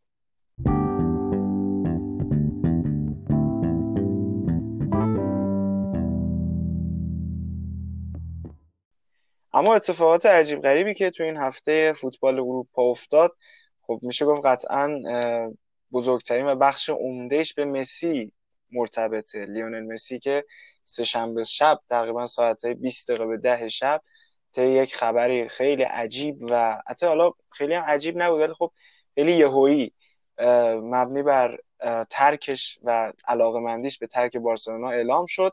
خبری که رسید و فکسی که داده بود یا ارتباطی که برقرار کرده بود با باشگاه که قصد داره دیگه این تیم رو ترک بکنه. جلسه ای هم که ابتدای هفته با رونالد کومن داشت. مثل که خروجی خیلی خوبی نداشت و صحبت حتی چیزی که بیرون اومده بود و مسی از این درس کردن اخبار از اون جلسه خیلی ناراحت شده بود چیز خاصی هم نبود و صرفا مطالبی که مطرح شده بود این که رونالد کومن برنامه هاشو گفته و مسی گفته که نقش اول و محوری رو داره تو تیم و قرار کلی اتفاقات خوب بیفته. اما مسی مثل اینکه اونقدرها هم قانع نشده بود و طی این مدت صحبت هم با گواردیولا داشته مبنی بر اینکه حالا چیکار بکنه چیکار نکنه می‌تونه بره سیتی یا نه. و از این دو سه روزی که این خبر مطرح شده انواع و اقسام خبرها رو ما میشنویم. کاملا ضد و نقیز من دیشبم یه استوری گذاشتم یعنی در عرض شاید بگم کمتر از یک ساعت در عرض نیم ساعت اخبار پشت هم میومد پدر مسی امروز تو منچستر خورخ مسی بلا فاصله یه خبر میومد تکسیب می‌شد. باز دوباره یه خبر میومد نه درسته. باز دوباره تکذیب می‌شد. یعنی اصلا کلا عجیب غریبیه. این آشفته بازاری شده در فضای مجازی و اخباری که منتشر میشه. ولی از زمانی که مسی اعلام جدایی کرده یعنی درخواستش رو اعلام کرده برای جدایی دیگه همه تیم‌ها اومدن دنبالش رو از منچستر سیتی و پاریس سن و اینتر تا دیگه تیم‌های دیگه همه دنبالشن حتی یونایتد. ولی خب همونجوری که می‌دونیم احتمال خیلی زیاد سیتی تنها گزینه که شانس بیشتری رو برای جذب مسی داره و بعد حالا در رده های بعدی میشه پاریس سن و اینتر رو قرار داد. ولی باز هم پاریس سن من خبره که شنیدم اینجوری بوده که اگه قرار باشه مسی بیاد خب باید یه نفر از بین امباپه و نیمار از این تیم بره. ولی خیلی بعیده که مسی بارسا رو بخواد ترک کنه به خاطر مقصدی بجز تیم گواردیولا. حالا نظرت تو چیه؟ همین در مورد این مسائل باز من بعد ادامه میدم. من سر بازی هشتو یه لحظه دوربین رفت رو مسی گفتم این احتمالا دیگه رفتنی فصل بعد. یعنی قیافش جوری بود که داشت یاد می‌زد که فصل بعد تو بارسا نمیبینیمش. هرچند که کمان وقتی اومد مربی نمی قبلا تیم داشته ولی برای بارسا هندونه در است. یعنی نمی‌دونیم چه اتفاقی می‌خواد برای بارسا رخ بده. ولی با این جدیتی که شروع کرده و در واقع با جدیتی که داره به نظرم چیزی که به درد خیلی وقت بارسلونا یک مربی بیاد اختیار رختن رو به دست بگیره چیزی که لوئیز انریکه بهش گفت گفت تو سی روز چه روز آفتابی توی تمرینات سی روز قشنگ چه روز قشنگ توی تمرینات داری و بعدش باید بری رخکن نگفت باید بری بازی کنی گفت باید رخکن رو کنترل کنی. و این نشون میده که یکی از مربیای قبلی بارسا هم می‌دونه که تو رخکن بارسلونا چه خبره. این تیکه ای که لوئیز به نظرم یکی از باوشترین مربیای دنیاست لوئیز انریکه و این تیکه که میندازه بی دلیل نیستش. یعنی این قضیه هست. رخکن خسته رخکن کنترلی رخکن مافیایی احتمالش هست که تو بارسا باشه. و هرچند که یه سری میگن نه اینجوری نیستش. ولی من من به نظرم شما اگه نگاه بکنید این توی تیمای موفقی همچین رخکنی ندیدی. بایرنی که امسال میاد قهرمان میشه به هیچ وجه بازیکن محور نیست. لیورپولی که پارسال اومد قهرمان شد به هیچ وجه بازیکن محور نیست. رئال مادرید قبلش رونالدو رو به حال رونالدو میره و اون بازیکن محوری هم حتی دیگه توی رئال مادرید نیست. یعنی هیچ بازیکنی الان بزرگتر از زیدان و تیم رئال مادرید نیست. و هرچه که زیدان مربی نیستش که بخواد قلدری بکنه برای بازیکن ها یا کار ناشایستی بکنه که در سطح یک مربی نیست مربی کاملا جنتلمن به کارش ادامه میده. برمیگردیم قبلتر. آخرین تیمی که قبل از رئال مادرید Champions League و برد تیم بارسلونای لوئیز انریکه بود که دقیقا مشکل رختکن داشت. یعنی حتی لوئیز انریکه نیم فصل هم این مشکل رو داشت مسی رو نیمکت نشین کرد. بازی با سوسیداد. آره سه تا تعویضش کرد. توی یه بازی دیگه بازی قبلتر به پیکه گفت تو گرم کن. حالا سه تا تعویض هم من کردم ولی تو گرم کن. اینجور اتفاقات نشون میدادش که لوئیز انریکه یه چیزای خبر داره. اون موقع زوبیزارتا رو اخراج کردن. الان آبیدال اخراج آبیدال یه جورایی استعفا میده این کار در صورتی که همه می‌دونید تحت فشار این اتفاق افتاده. مصاحبه هایی که اتفاق میفته و حتی من به نظرم زوبیزارتا عملکردش خیلی بهتر از عبیدال بوده قطعا. و خریدایی که داشته خیلی مناسب تر در بارسلونا. و اینکه همسر سوارز و خود سوارز جلوی درب منظرت این عکسایی بودش که من می‌دیدم حالا توی سایت های مختلف نمی‌دونم اونجا نیستیم بدونیم کدوم خیابون زندگی می‌کنه حالا اونجا واقعا جلو در خونهشون بوده یا نه. و اینکه یه سری بازی حالا من اخ... ببین یه قضیه این که اخبار 80 درصدش دنزل واشنگتن یه صحبت جالبی می‌کنه با رسانه هم دقیقا میگه شما رسانه ای شما اکثر مواقع 80 درصد مواقع شما مردم رو میس اینفورم می‌کنید. یعنی اطلاعات, غلط میده. آره. در صورتی که اصلا براتون مهم نیستش که چی درست باشه. فقط براتون مهم اینه که اولین باشید. و اینم دقیقا قضیهش همینه. بیایم خارج از این قضیه نگاه کنیم. یک بازیکنی درخواست جدایی از تیم داده و مدیر مدیر اون تیم و آقا برد اون تیم دارن تصمیم می‌گیرن که خب حالا بازیکن که جدایی داده با توجه به قراردادش ما باید چیکار کنیم؟ چون بند قرارداد 700 میلیون یورویی داره. یک بازیکنی می‌خواد جدا شه. ولی رسانه خیلی زوم می‌کنه. انقدر خبر میده که شما سردرگم بشی و طرفدار این خبرها بشی. اعتیاد پیدا کنی به این خبرها و هر روز بری که ببینی چی شد چی نشد. و اینو به حال یه درآمدی هم برای رسانه ایجاد می‌کنه. همین یک خبر خیلی کوتاه. اون فکسی که اون هست اولش بودن این فکس نیست. به نظرم 80 درصدش بازی رسانه است و 20 درصدش اگه ما بخوایم بهش نگاه بکنیم 20 درصدش قضیه فوتبالیه و خیلی ساده است. یا مسی میره کسی بنده فسخش میده یا وای میسه هر موقع تموم شد اگه شما کنم فصل بعد می‌تونه مجانی بره. مجانی مثلا می‌تونه به بعد جالب اینجا که 6 ماه هم بیشتر اگر مشکلش هم بارتما باشه 6 ماه بیشتر نمونده که بارتمو بره و قطعا موضوع اینه که مشکلش بارتمو نیست. مشکلش تغییر تیمه یا هر چی قطعا خیلی دوست داشتن. خود توی بارسلونا بخواد در واقع خدافزی بکنه. اما یه نکته ای که هست اینه که بازیکن پا گذاشته زودتر از این حرف بعد از بارسلونا بره. زمانی که اینیستا رفتش این اتفاق نیفتاد زمانی که ژاوی رفت ژاوی بهترین زمان ممکن تو اوج خدافزی کرد از بارسلونا رفت. این اتفاقا نیفتاد چند تا دلیل داشت. یکی اینکه اول از همه ژاوی وقتی خدافزی کرد که بارسلونا اینیستا و مسی رو داشت. این یه نکته. نکته دیگه که جام برده بود. اینیستا هم زمانی خدافزی کرد که بارسلونا مسی رو داشت. یعنی بله. مسی توی ترکیبش داشت و البته هرچند که اون کامبک اون فاجعه رومو تجربه کرده بودن اما اینیستا هم گفتن ما مسی رو اما حالا مسی رو دارین تیمی نیستش که بارسلونا جایگزینی برای مسی داشته باشه. هر تک کومان صحبت کرده با گریزمان گفته که من تو رو تو بازی بدم. به نظرم به شعور ما باید احترام گذاشته اینجا که بالاخره فهمید یه بازیکن رو نباید وینگر این همچین بازیکنی جاش وینگر چپ نیست. مسی هم خیلی ها من با هواداره بارسلونا که صحبت می‌کنم میگم مسی مثلا بره پا بسن گذاشته میگه نه نه نه اشتباه نکن مسی دو سه سال دیگه جا داره.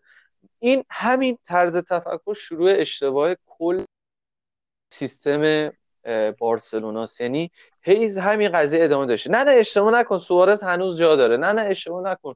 بوسکت هنوز جا داره. مهم هنوز جا داشتن نیست. کسی راجبه روبن و ریبری اینجوری فکر نکرد قطعا. کسی راجبه رونالدو اینجوری فکر نکرد. رونالدو هنوز جا داشت که رفتش یوونتوس. ولی رونالدو قبلی نیست. رونالدو یونایتد نیست و این پذیرش پذیرش اینکه زمان گذشته و ما باید قبول بکنیم که یک بازیکن پابسن گذاشته و شاید اون کارهای قبلی رو نداره. شما بازی 2009 رو برید نگاه کنی نحوه پرسینگ مسی نحوه دویدنش رو زمین خیلی با الان متفاوته. و شما هر چقدر تیم دور برش بچینی باز هم این بازیکن فوقش یک سال دو سال دیگه برای شما جواب بده. و به غیر از اینکه یک حالت یک سال دو ساله داشته باشی هیچ فایده دیگه نه. اگر می‌خوای همچین هزینه ای بکنی بهتره که بری روی چیزهای دیگه سرمایه گذاری کنی روی خط دفاعی. اگه منچستر سیتی واقعا می‌خواد همچین هزینه هایی رو در واقع برای این مسی بده بهتره که بره سراغ خط دفاعی که ما دیدیم خط حملش مشکلی نداشت. خط دفاعیش بودش که جلوی لیون دچار مشکل کرد اونا رو بیاد بره یه مهاجم نوکی تموم کننده بگیره که اگر اون مصدوم شد مشکلی براش پیش نیاد. مسی اگر بره منچستر سیتی من نمی‌دونم کجا می‌خواد بازی بکنه. حالا PSG داستانش فرق داره. PSG تیمیه که ستاره فقط می‌خره و بازی میده. ولی منچستر سیتی الان من توی ذهن خودم می‌بینم کجا می‌خواد بازی رو بده لیونل مسی رو. جای داوید سیلوا نمی‌تونه بازی بده مسی رو. داوید سیلوا هافبک بود. مسی یک مهاجم. جای خصوص نمی‌تونه بازی بده. ما دیدیم خصوص بازیکن دونده بودش که توی کارهای دفاعی مشارکت کرد توی بازی رئال مادرید. در برابر رئال مادرید و موفق شد توی نبردهای هوایی جنگ. نبردهای هوایی جنگنده بود برنده بود. ولی مسی همچین بازیکنی نیست. علاوه بر اینکه پابسن هم گذاشته و تو می‌خوای خصوصی که هنوز آینده داره تو تیم تو حالا معاوضه کنی با تیم بارسلونا به خاطر یک بازیکن 33 ساله. و به نظرم نه تنها تیم هایی که مسی رو می‌خرن اشتباه می‌کنن حتی اگر موفقیت کوتاه مدتی به دست بیارن حتی اگر چمپیونز لیگ ببرن با لیون مسی. ولی برای یک مقطع خیلی کوتاه دارن بازیکن هایی رو میدن که بعد از مسی درخشششون معلوم میشه و بعد از مسی میان روی چون زمانی که مسی و رونالدو نباشن تازه فوتبال برمیگرده به حالت قبل از این دوتا بازیکن. ستاره ها بیشتر دیده میشن و زیر سایه این دوتا بازیکن نخواهند بود. علاوه بر اینکه رفتن مسی تصمیم مسی به نظر من کاملا اشتباهه چون اولا باید کاملا مطابق قراردادش رفتار بکنه و هرچند که عصبانی بودنش به حال بازیکن ماشین نیستش. این هم اشتباه ما می‌خوایم بگیم که نه این بازیکن حق نداره ناراحت باشه.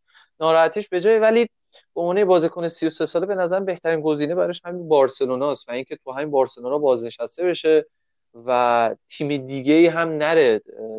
تا بیاد با اون تیم یه تطبیق بده خودشو طول خواهد کشید و اگر اگر نتیجه هم نگیره توی تیم دیگه کاملا خودشو خراب. یعنی اگر مسی بره منچستر سیتی سال بعد منچستر سیتی Champions League نب... نمیگم لیگا Champions League نبره مسی واقعا به چه خودش به نظر من دست میاد چون اکثرا ما به دنبال یک نتیجه کوتاه مدتیم تا یک نتیجه بلند مدت و فقط میگردیم ببینیم امسال که چی شده. همه راجع الان راجع لواندوسکی صحبت کردیم. ولی من به نظر لواندوسکی قبلتر از این حرفا قبلتر از این قهرمانی ها تیم خوبی بود. بایرن مونیخ با اینکه سالهای پیش هست شد ولی فوق العاده تیم برازنده بوده هر سال. حالا میگن نه بولنسلیگا که کاری نداره ببریم. ولی ما اینجا روی قبلا هم گفتن روی تخت اون نشستیم. ما شبانه روز مثل آلمانی ها تلاش نمی کنیم راجع به این نظر بدیم. شب و روز مثل بازیکن ها نمیدویم. البته که اون حقوقشون رو می‌گیرن ولی نظر دادن خالی کافی نیستش. به نظرم کاملا اشتباه بزرگیه. حتی بازم با این با این میگم حتی اگر موفقیت کوتاه مدتی و لیونل مسی کسب بکنه بزرگترین اشتباهش رو می‌کنه. باتیستوتا رو باید در واقع به نظرم الگوی خودش قرار بده ببینه که چی شد. درست رفتش روم ولی که فیورنتینا به هواداره فیورنتینا بهش داشتن اون عشق از به این رفت و یه جوری حس می‌کنم نفرین شد بعد از اون اتفاقات اون مریضی که براش پیش اومد. به نظرم باید بیشتر حواسش باشه. اگه بازیکنه مثل ماسکرانو مثل پویال رفتن مثل نینیس رفتن یه کسایی رو داشتن و دیگه سنشون بعد تیم هایی رفتن که انتظاری ازشون نبود دیگه. یعنی اینیستا رفت آسیای شرق آره رفت ژاپن از اون ژاوی اومدش توی خاورمیانه بازی کرد و این می‌بینی اینا جایی نیستن که ازت انتظار خاصی داشته باشن. ولی رفتن به منچستر سیتی یعنی باز هم ما ازت کلی قرار چیز بخوایم و تو اگه توی تیم جدید موفق نشی قرار حسابی پوست تو بکنیم لیونل مسی و این قماره به نظرم که داره می‌کنه. حالا شاید فقط به خاطر اینکه به بارتمو فشار بیاره. خودش که رفته تعطیلات و اصلا هیچ خبری هم ازش نیست ولی خب اون فشاری که داره میاره اون تظاهراتی که داره میاره شاید تنها هدفش این بوده. من بعید می‌دونم بخواد این قمار ریسک بزرگ رو انجام بده بخواد بره تیم دیگه حتی اگر پپ گواردیولا باشه.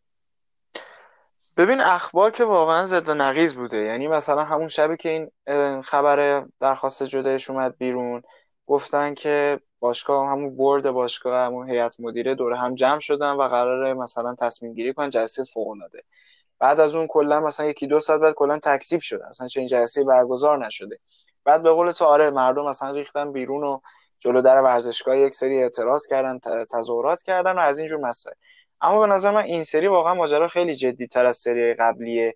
چون مثلا ما سالهای قبل هم شنیده بودیم که آقا مسی شروع کرد مثلا چون تو اینستاگرام زد چلسی رو follow کرد. نمی‌دونم مثلا منچستر سیتی رو follow کرد. وای حتما یه خبریه.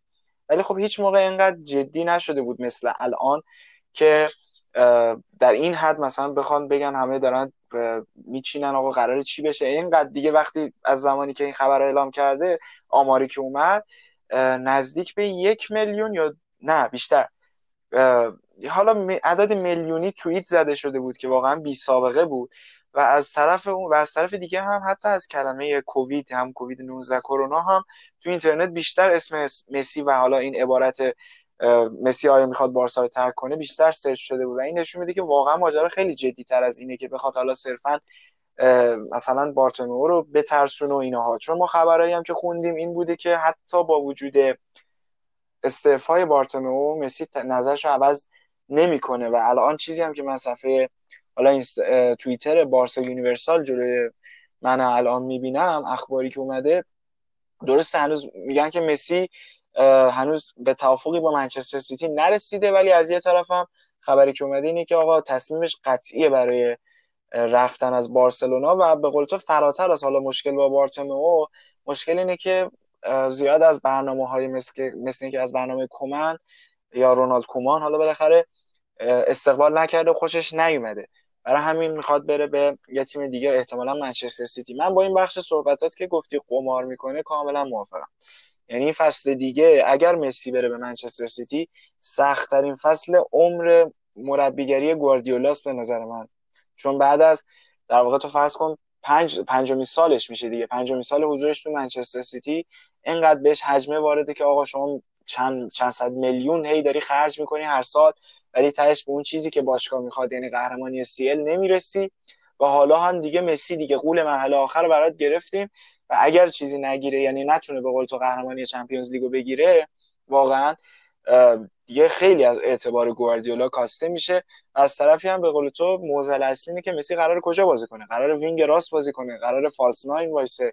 اصلا نوک وایسه؟ می‌خواد چیکار بکنه؟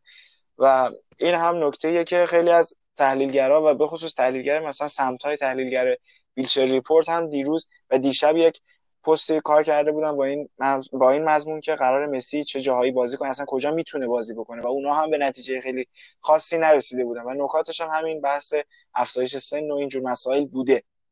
اما در مورد قرارداد که تو گفتی قرارداد این بند خروجش درسته 700 میلیونه بنده در واقع همون release fee ش 700 میلیونه.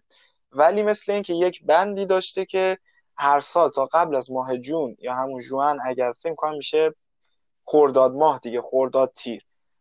که معمولا فصل فوتبال اروپا تموم می‌شد حالا قبل از این ماجرای کرونا. اگه تا اون موقع مسی درخواست جدایی بده این حق داره که آقا به صورت رایگان اگه اشتباه نکنم از این تیم جدا بشه. ولی مسئله که پیش اومده اینه که میگن که آقا جان این بند تو ماه همون جون تموم شده. الان ما تو آگوستیم و دو سه ماه یکی دو ماه حداقل گذشته از این ماجرا.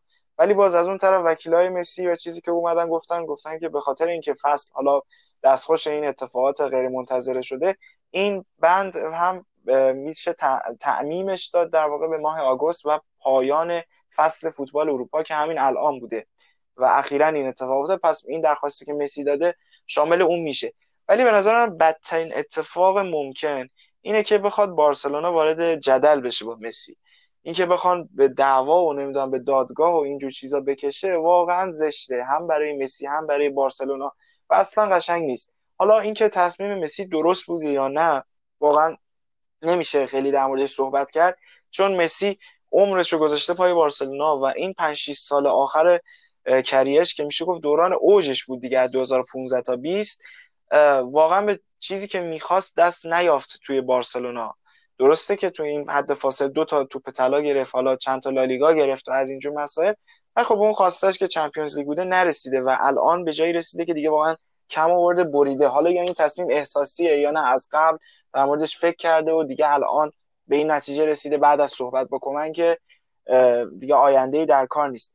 ولی به حال نمی‌دونم مسی واقعا هر کار می‌کنه خداحافظی تلخی خواهد داشت اگر قرار باشه اینجوری بره. چون یه آماری اومده بود بیرون دیگه. آخرین بازیش برای بارسلونا میشه پیران بازی هشت دو آخرین بازیش تو لالیگا میشه باخت آخرین بازیش تو نیوکمپ. میشه باخت دو یک به اوساسونا تو همین لالیگای امسال. آخرین باختش نمی‌دونم تو فینال سوپرکاپ توی بازی های سوپرکاپ میشه باخته به اتلتیکو همش باخت باخت باخت باخت پشت و خب این می‌تونه زیاد جالب نباشه و خوردن به این دوران کرونا و سخت الان بخواد کسی خداحافظی بکنه. ما دیدیم همین انتهای فصلی که گذشت آریتس آدوریس هم که از اتلتیکو بیلبائو خداحافظی کرد بازیکنی که واقعا محبوب بود توی این تیم به چه شکلی خداحافظی کرد؟ ورزشگاه خالی و یک حالت خیلی جو بیروح و اصلا واقعا حیفه.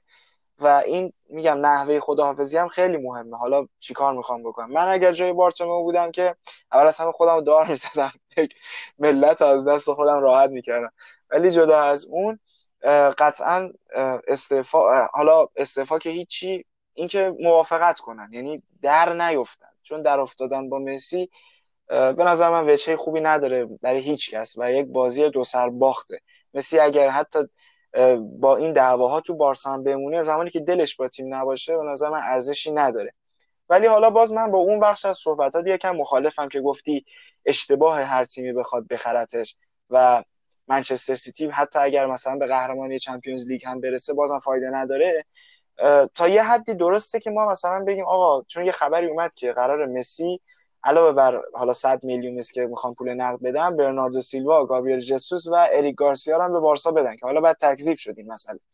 ولی به قول تو آره ممکنه مثلا فدا کردن بازیکنای 20 چند ساله مثل گابریل جسوس و برناردو و حتی اریک گارسیا برای بارسلونا برای مسی شاید یه مقدار منطقی به نظر نرسه. همون چیزی که ما اعتراض کردیم نسبت به این تغییر این چی میگن معاوضه آرتور و پیانیچ تو بارسلونا اتفاق افتاد. منطقی شاید نباشه. ولی خب از یه نظرم باید اینو در نظر بگیریم که منچستر سیتی چی می‌خواد؟ جز قهرمانی CL منچستر سیتی و پاریس سن واقعا چیز دیگه ای الان هدفشون نیست. و از اونجایی که مالک های نسبتا عجولی هم دارن حالا باز شیخ منصور منچستر سیتی یه مقدار بهتر از ناصر خلیفیه. ولی از اونجایی که زیاد حوصله صبر کردن ندارن به نظر من همین که با مسی بتونن به این جام برسن موفقیتیه که تکمیل شده دیگه بالاخره. و اون نیازی که بهش داشتن رو رسیدن و می‌تونه موفقیت آمیز باشه. حالا به قول تو مسی دیگه سال آخرشه ولی از یه طرف اگر با موندن این ستاره جوون همراه بشه که نور علا نور برای منچستر سیتی یعنی یک دردسر شیرینی میشه که آقا من این همه بازیکن چیکار بکنم؟ حداقل حالا از, از آدم از بازیکن زیادی رنج ببره خیلی بهتر از اینه که از کمبود بازیکن رنج ببره. کمن هم یه لیستی عجیب غریبی این مدت منتشر شد از کسایی که می‌خواست. خب صحبتایی کرده بود با کسایی که میمونن مثل گریزمن و کوتینیو اینا قراره بمونن و همونجوری هم که تو گفتی قرار نقش محوری تری داشته باشن. ولی از یه طرف هم خب مثلا اسمایی مثل دیپای ما شنیدیم مثل جورج واینالدوم شنیدیم ما. یا حتی یکی دیگه هم بود الان فراموش کردم از هلندیا. کلا بازیکن هلندی خیلی دوست داره و دوست داره اینها رو بیاره به تیمش. از طرفی هم حالا با خبری که مسی پیش اومد من الان دارم می‌بینم سادیو مانه هم حتی پیشنهاد شده و چیزی که ما شنیدیم اینه که مثل قراردادش هم تمدید نکرده با لیورپول و احتمال داره در صورت جدایی مسی سادیو مانه به بارسلونا بیاد و حالا شاید پستشون زیاد یکسان نبود با هم دیگه. ولی خب سادیو مانه هم بازیکن فوق تو این چند فصل لیورپول لاوتارو هم که مثل همیشه خبرش بوده و هست هنوز هم و گفتن که می‌خواد بیاد بارسا. حالا چه مسی باشه چه نباشه خبری که اسپورت کار کرده. لوئیس سوارز هم جزو کسایی که نمی‌دونن چیکارش بکنن. خودش دوست داره بمونه ولی خب باشگاه زیاد طرفدارش نیست و رونالد کومن هم روش حساب نکرده. همینطور برای امتیتی. امتیتی هم خبری یعنی از لحاظ مثلا بهش پیشنهاد بدن از این خبران نبوده و احتمالا تو تیم بمونه مگر اینکه حالا اتفاق دیگه تو این چند روز رخ بده. خبر معاوضه سوارز با آها فندبیک دونی فندبیک بود. که اونم خیلی جدی میخواستش و آژاکس هم از این علاقه می‌خواست سوء استفاده بکنه و سوارز رو بگیره. ولی مثل خود سوارز مخالفت کرده و الان باز خبرش رسیده که سوارز احتمال داره به یوونتوس بره و لینک شده به یوونتوس. از اونجایی که هیگواین هم داره میره از تیم و رفته در واقع پیرلو نخواستتش احتمال داره سوارز رو توی فصل آینده ترکیب فصل آینده بانوی پیر ببینیم. واقعا عجیب غریبه. خیلی اصلا هیچ چیزی قطعی نیست. گفتن مسی الان تو روزاریوست و به قول تو تعطیلاته ولی همه رو به جون هم انداخته. حالا باید ببینیم تا این چند روز آینده چه اتفاقی میفته. آره فکر کنم همین دوشنبه هم که میاد همه چی معلوم شده سر تمرین حاضر بشه یا نه اینم خودش آره. آخه باز خبری اومده بود در مورد تمرین. اول خبر اومد که آقا نه تو تست پزشکی شرکت می‌کنه و نه توی تمرینات. بعد باز یه خبر اومد که هفته دیگه تو همین تمرین دوشنبه هست با وجود اینکه همچنان مصر بر رفتن و نخواهد بود. صرفا حالا میره نمی‌دونم چیکار می‌خواد بکنه خدافزی بکنه یا مثلا چه هرچی بیشتر اخبار حول محور تصمیم جدی مسی برای ترک بارسلوناست. و حالا نمی‌دونم این تصمیم درسته یا نه. من که بارسلونایی که قطعا حالا من دیگه قطعا خوشحال میشیم از بودنش و حیفه که بره اونم به این شکل. ولی خب نمی‌دونم. هرچی هست کومن و پپ گواردیولا جفتشون فصل آینده فصلهای بسیار سختی رو خواهند داشت. به خصوص اگر این اتفاق و این انتقال رقم بخوره. جایی که باید این تصمیم می‌گرفت نگرفت و جایی که نباید این تصمیم می‌گرفت گرفت. حالا البته توی نکته اولم من راجع به تیم ملی آرژانتین دارم صحبت می‌کنم که حتی شرایط مشابه داشت اونجا. یعنی بازیکنهایی که اطرافش بودن مربیایی که می آوردن تیم ملی آرژانتین فاجعه بودن. یعنی من نمی‌دونم این این تیم ملی آرژانتین بازیکنهای بزرگی به خودش دیده مربیای خیلی بزرگی مثل بیلسو به خودش دیده. چه جوری یه مربیایی میارید که اصلا فاجعا این شرایط کاملا مشابهی داره و کسی اگه الان جا خوش جای مسی قرار بده خیلی شباهت داره به وضعیت ما ایرانی. یعنی هر جا میریم یه مسئول جالبی نیست دیگه. یعنی هر جا دست می‌ذاری بابا اینجا میری یه چیزی اینجا میری یه چیزه. آخه خب سمپولی هم خوب بودا یعنی مثلا این آی سمپولی تو شیلی واقعا خب قهرمان کرد تیمو و خیلی ها بهش امید داشتن. ولی خب وقتی اومد توی آرژانتین اصلا و اصلا اون چیزی که باید نبود و تیم هم تیم نبود. مثلا من نمی‌دونم چرا اونقدری هیچ کس توی آرژانتین به دیبالا علاقه نداره و خیلی بهش بازی نمی‌دادن. حتی این آقای لیونل اسکالونی که جدید اومده به آرژانتین به دیبالا اونقدری بازی نداده. حالا باید ببینیم توی کوپا آمریکایی که فصل بعد یعنی سال دیگه همین 2021 اگه آره دیگه 2021 برگزار میشه تابستون سال دیگه. اون موقع چی کار می‌خواد بکنه؟ اون مربی جام جهانی 2014 شون کی بود؟ اسمش من الان فراموش کردم اسمشو. ساب... سابیا بود یه جادوگری می‌گفتم بهش. آره سابه ها آره آره. همون بنده خودم من نمی‌دونم چه جوری تیمو کشید بالا. یعنی حتی حالا هرچند مسی واقعا نقش تاثیرگذاری داشت و یه تنه تیمو تا فینال برد. اونم جزو به قول تو مربیایی که نمی‌دونیم از کجا یهویی پیدا میشن یا اگرم خوب باشن مثل سامپولی یا دفعه به آرژانتین می‌رسن کلا یه چیز دیگه میشن اصلا.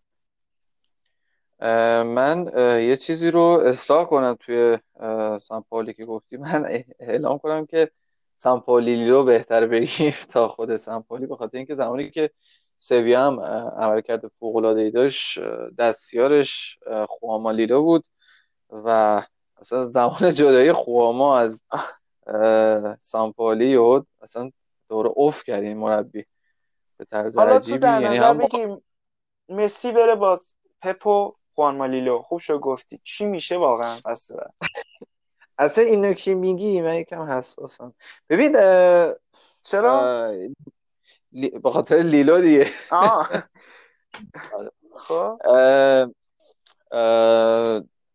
حتی لیلو توی شیلی هم دستیارش بود. یعنی اون 2015 2016 که توی شیلی فوق العاده بازی کردن. اگه اشتباه نکنم توی جام کنفدراسیونا بود مقابل آلمان ایستادگی کردن. اگه اشتباه نکنم. آره جام کنفدراسیونا. آره. که ما سویا و سویا با خود سامپولی اومد. حالا بیا ببینید لیرو مربیه که ایده خوبی داره تو فوتبال جز ایده پردازه فوتباله و بازیکن رو اصلا یه جور دیگه میدیم مربیای مثل لیلو مثل بیلسا یا خیلی قبلتر برگردیم. معمولا مربی هستن که توی هم اسپانیا هم آمریکای جنوبی بیشتر پیدا میشن. بازیکنان رو یه جور دیگه می‌بینن یه جور دیگه باز فوتبال رو نگاه می‌کنن. مثل اروپا نیست مثل برای چمپیونز لیگ مربیگری نمی‌کنن برای حقوق مربیگری نمی‌کنن برای موفقیت های یک فصل مربیگری نمی‌کنن. بیشتر حالت ایده پردازی دارن بیشتر دارن فوتبال رو یاد میدن. برای همین صحبت کردن راجع به اینکه اونجا حالا اگر مسی بره منچستر سیتی علاوه بر گوردیولا تحت نظر لیلو هم باشه به نظرم چیز باشه. ولی خب یه نوع نگاه همچین مربیایی حتی خود پپ گوردیولا به لیونل مسی متفاوت خواهد بود تا مربیانی که قبل از این داشت یعنی ستین که فاجعه بود و خودش فاجعه نبود. زمان بعدی اومدش توی بارسلونا متفاوت تره یعنی شما خب لول مربی رو نگاه کنیم یه چیز دیگه ستین کجا بعد مثلا پپ گورزوج پپ گوردیولو و لیلو کجا؟ نمی‌دونم. بعد دید. باید دید که اگر بره اونجا واقعا برای من گنگه که کجا می‌خواد بازی بکنه. عین زمانی که گریزمان می‌خواست بیاد بارسلونا گفتم کجا می‌خواد بازی کنه وقتی مسی و سوارز هستن؟ دقیقا که دیدیم هم کجا بازی کرد و چقدر بد بازی کرد. مثل آردا تورانی که اومدش خیلی اصلا خرید عجیب غریبی بود. نمی‌دونم برای چی خرید کرد بارسلونا. جز خریدایی بودش که عجیب غریب بود. و این خریدای یوونتوس مثال همینجوری می‌زنم دیگه. رابیو مثلا میاد وینگر چپ بازی می‌کنه. اصلا بعضی موقع اینجور خریدای اتفاق میفته و اگر منچستر سیتی الان بخواد مسی رو بخره امکان داره که توی بازی دادنش حتی به اونم توی لیگ انگلیس. شما لیگ انگلیس خودت می‌دونی درسته با اومدن پپ گواردیولا تغییر کرده اما همچنان بازیکن ریز نقشی مثل استرلینگ هم حتی توی اون تیم جنگنده است. یعنی با بازیکنهای فیزیکی خوب مقابله می‌کنه و دوندگی زیادی داره. ولی لیونل مسی بازیکنی نمونده توی چند سال اخیر که دوندگی های قدیم رو داشت بشه گفتم به خاطر سنش. و باید منتظر فقط زمان همه رو معلوم می‌کنه و احتمال داره حالا تا قسمت بعدی که ما کار کنیم همه چی معلوم شده باشه. می‌کنم معلوم نشده باشه. هرچند که تا این دوشنبه و احتمال زیاد آخرین هفته همه چی مشخص میشه. مشخص میشه. آره امیدوارم هرچی میشه واقعا اتفاق بدی یعنی پایان بدی برای مسی نداشته باشه. و اینو فارغ از واقعا یک طرفدار بارسلونا و لیونل مسی میگم. حالا چه رفت منچستر سیتی؟ چه هر تیم دیگه که رفت امیدوارم که حداقل این انداف کریرش تلخ نباشه. و مثل به درخشانی سالهای اولیش باشه. باید ببینیم چی میشه. اخبار واقعا اعصاب خورد کنه این روزها. هر کسی یه چیزی میگه و نمیشه واقعا. به قول تو باید فقط صبر کرد و دید چه اتفاقی برای مسی و بارسلونا کومن سیتی و آقای پپ رخ خواهد داد. اما تیم بعدی که خیلی مدت سرصدا کرده چلسیه. یعنی شما فقط کافیه بازیکن فوتبال باشین و آبرامویچ به راحتی شما رو می‌خره. هیچ دشواری نداره. اصلا یه ترکیب عجیب غریب دارن می‌سازن برای فصل آینده. فوق العاده تیمو دارن تقویت می‌کنن. شما ببین امسال ورنر رو خریدن. بعد از اون رفتن سراغ کی؟ سراغ حکیم زیش بعد سراغ بن چیلول که همین یکی دو روز اخیر دفاع چپ. بعد دفاع چپ الان این تیم دو تا دفاع چپ داره. یعنی هم مارکوس آلونسو هست و هم امرسون پالمیری که برخلاف من توی فیفا که خیلی به این بازیکن اعتقاد دارم اصلا لامپارد به امرسون اعتقادی نداره و غالب اوقات هم مارکوس آلونسو بازی می‌کرد و احتمال داره که امرسون از این تیم جدا بشه و حتی خبری رسید که شاید بره اینتر. معلوم نیست حالا چه اتفاقی بیفته به خاطر کنته. جدا از اون تییاگو سیلوا همین امروز خبرش قطعی شد که این بازیکن به صورت آزاد پیوست و هرچند که حالا به سنش بالاست ولی تجربه ای که داره و اون قدرتی که بالاخره تییاگو سیلوا داره واقعا مدافع خوبی بوده. یعنی یکی از کم حاشیه ترین و حتی میشه گفت بی حاشیه ترین مدافع وسط های این چند سال اخیر فوتبال اروپا بوده. چه زمانی که تو میلان بود و چه زمانی که رفت حالا پاریس سن هم کیفیت خوبی داشت و هم کم و کاملا در خدمت تیم و خیلی هم محبوب بوده هر جا رفته. حالا توی چلسی باید ببینیم چیکار می‌کنه با و بالاخره این مثلث کریستیانسن کورتزوما و رودیگر یک تبدیل به مربع میشه و حالا باید ببینیم از کدوم دوتا می‌خواد به عنوان زوج وسطش یا حتی حالا اگر بخواد سه دفاعه بچینه چجوری می‌خواد از اینا استفاده بکنه. ولی این خرید خیلی خوبی بود. از یه طرفی هم کای هاورتس هم احتمالش هست که همین چند روز اخیر قطعی بشه. خبرش تقریبا دیگه داره یواش یواش رسمی میشه و همه می‌دونن که کای هاورتس هم با مبلغ 70 میلیون 70 یا 80 میلیون پوند قراره که به چلسی بپیونده. فقط اینجا اگه گفتی چی کمه؟ یک دروازه‌بان. یعنی یک دروازه‌بان اگه بتونن بخرن که احتمالش کم نیست این تیم واقعا کامل میشه و فصل بعد تیم فوق جذابی میشه. ولی من هر موقع مثلا می‌بینم انقدر یه تیم خرید می‌کنه دلم برای مربیه بیشتر میسوزه. یعنی همه در ظاهر میگن خب دیگه الان دستش باز شد اینا ولی از یه طرف هم فشاری که روش میاد و اون سطح انتظاراتی که میره بالا ممکنه یه دفعه زمینش بزنه. و من نگران این مسئله هستم برای لمپارد. بعد از این همه خرید عجیب غریب و خوب و درجه یک حالا دیگه واقعا درجه یک هن دیگه. باید ببینیم فصل بعد چیکار می‌کنه. نظر در مورد خریدای چلسی چیه؟ راجع به تییاگو سیلوا که گفتید فوق العاده است. یعنی من وقتی دیدم به نظرم بهترین کار رو کرد خریدیم. یعنی هر تیمی این بازیکن داشته باشه فوق العاده است این بازیکن و این بهترین خریدشون فعلا به نظرم این بوده. راجع به چیلول خیلی نمی‌تونم نظر بدم چون که بازیاشو خیلی دنبال نکردم. ولی راجع به هاورت می‌تونم خیلی خوب صحبت بازیکنی است که به شدت خوب توپ نگرده با توجه به سیستمی که از چلسی دیدیم اون بازیکن هایی که داره مثل ماونت بازیکن هایی که جنگندن توی نبردهای هوایی روی زمین هم خیلی خوب بازی می‌کنن. هاورتس یه شباهتی داره با در واقع ماونت که این شباهت هم خوبه ورنر حتی. من ورنر تمام کننده فوق العاده است. حالا من نمی‌دونم چجوری می‌خواد بازیش بده. الان ژیران داره ژیران بازی کنه فوق العاده ایه و من خودم حالا آره فوق العاده من خودم بخوام فیفا بازی کنم یا پس بازی کنم وقتی بازیکن می‌خرم یه بازیکن جوونه که نیمکت نشین باشه میارم که. ولی مهاجمای نوک خیلی قوی داره. بعد خط هافکش رو اینجوری داره تقریبا زیاش من واقعا منتظرم ببینم چجوری می‌خواد بازی بده. الان شما فرض کن کوچیشو داری جورجینیو رو داری. اگه شما اینا هیچ کدومشون نرفتن تا اینجایی که من خبر دارم. کانته رو داری. کانته فکر کنم موندنی باشه تو چلسی. بله هست. از زیاشو می‌خری. بعد سه تا دفاع چپ داری. دو تا دفاع راست داری. یک یکیش خیلی خوبه یکیش جوونه. تازه و جویای نام. بعد از اون خط دفاعی فاجعه است. تازه تیاگو سیلوا رو مثلا میاری یکم خوب بهتر میشن. چون rating ت میره بالا. نمی‌دونم می‌خواد چیکار کنه راستیتش فصل بعد. مهاجمای اصلا الان ورنر خب نحوه بازیش با ژیرو یکم متفاوت تره اون بازی که ازش یاد داریم توی لایپزیگ ولی دقیقا نمی‌دونم چه جوری می‌خواد اینا بازی بگیره. یه جورایی تلافی کرد. گفت تا شما بشید که دیگه منو محروم نکنید. آره. اینجوری یه همچین حالتی داره.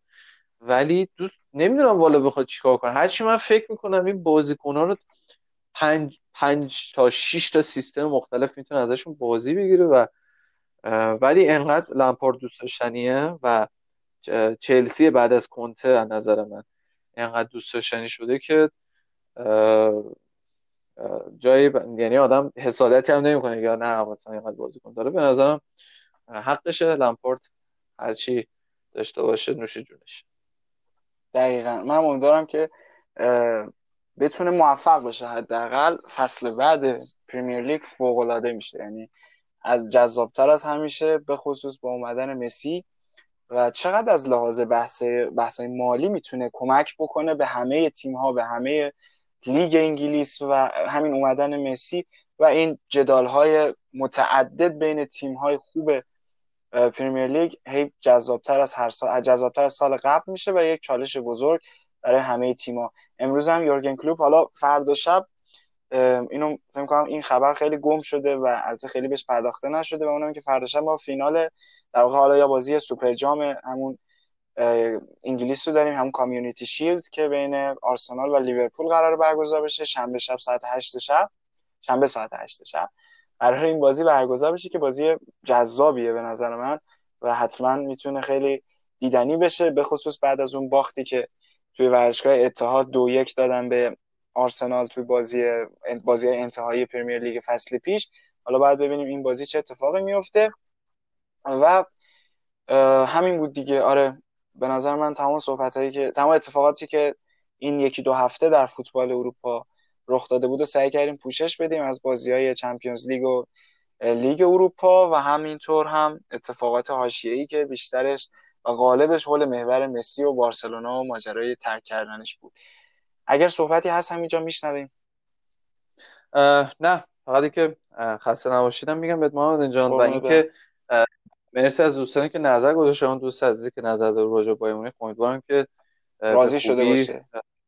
خوش از بحثی که راجع با مونیخ کردیم و ادامه خواهد داشت این قضیه. خیلی زود لیگ ها دوباره شروع میشه. با مونیخ جدیدی رو خواهیم دید با سانه و شاید خرید دیگه هم که حالا داشته باشه انجام بده در آینده چون فعلا پنجره ها بازه. و همین. خیلی ممنون از اینکه خستم نباشی و امیدوارم که مفید واقع بوده باشه برای شنونده خیلی هم عالی. فقط من اینم بگم که تو این تایمی که حالا تا مجدد فوتبال شکل بگیره سرسامون بگیره لیگ ها شروع بشه که فکر می‌کنم حدودا کمتر از یک ماه دیگه دو سه هفته ای ما وقت داریم. سعی می‌کنیم که از این به بعد علاوه بر حالا گفتگوهای دو طرفه که با حمید عزیز داریم یه سری مقاله های مختلفی که از نشری های معتبر فوتبال دنیا مطرح میشه. حالا چه مسائل تاکتیکی چه مسائل مثلا چه حاشیه‌ای تحلیلی هرچی سعی می‌کنیم براتون خلاصه بکنیم و به صورت پادکست در بیاریم و بشنوید. امیدوارم که لذت رو ببریم. برای نویدش میدم که منتظر پادکسته این مدلی پادکست هم باشید که به نظرم حتما براتون لذت بخش خواهد بود شنیدنش. امیدوارم که لذت رو ببرید. ممنونم از حمید عزیز. مثل همیشه خیلی خوب و عالی با اطلاعات فوق ای که به ما میدی. خسته هم نباشی بریم و برگردیم و اپیزود رو به پایان برسونیم.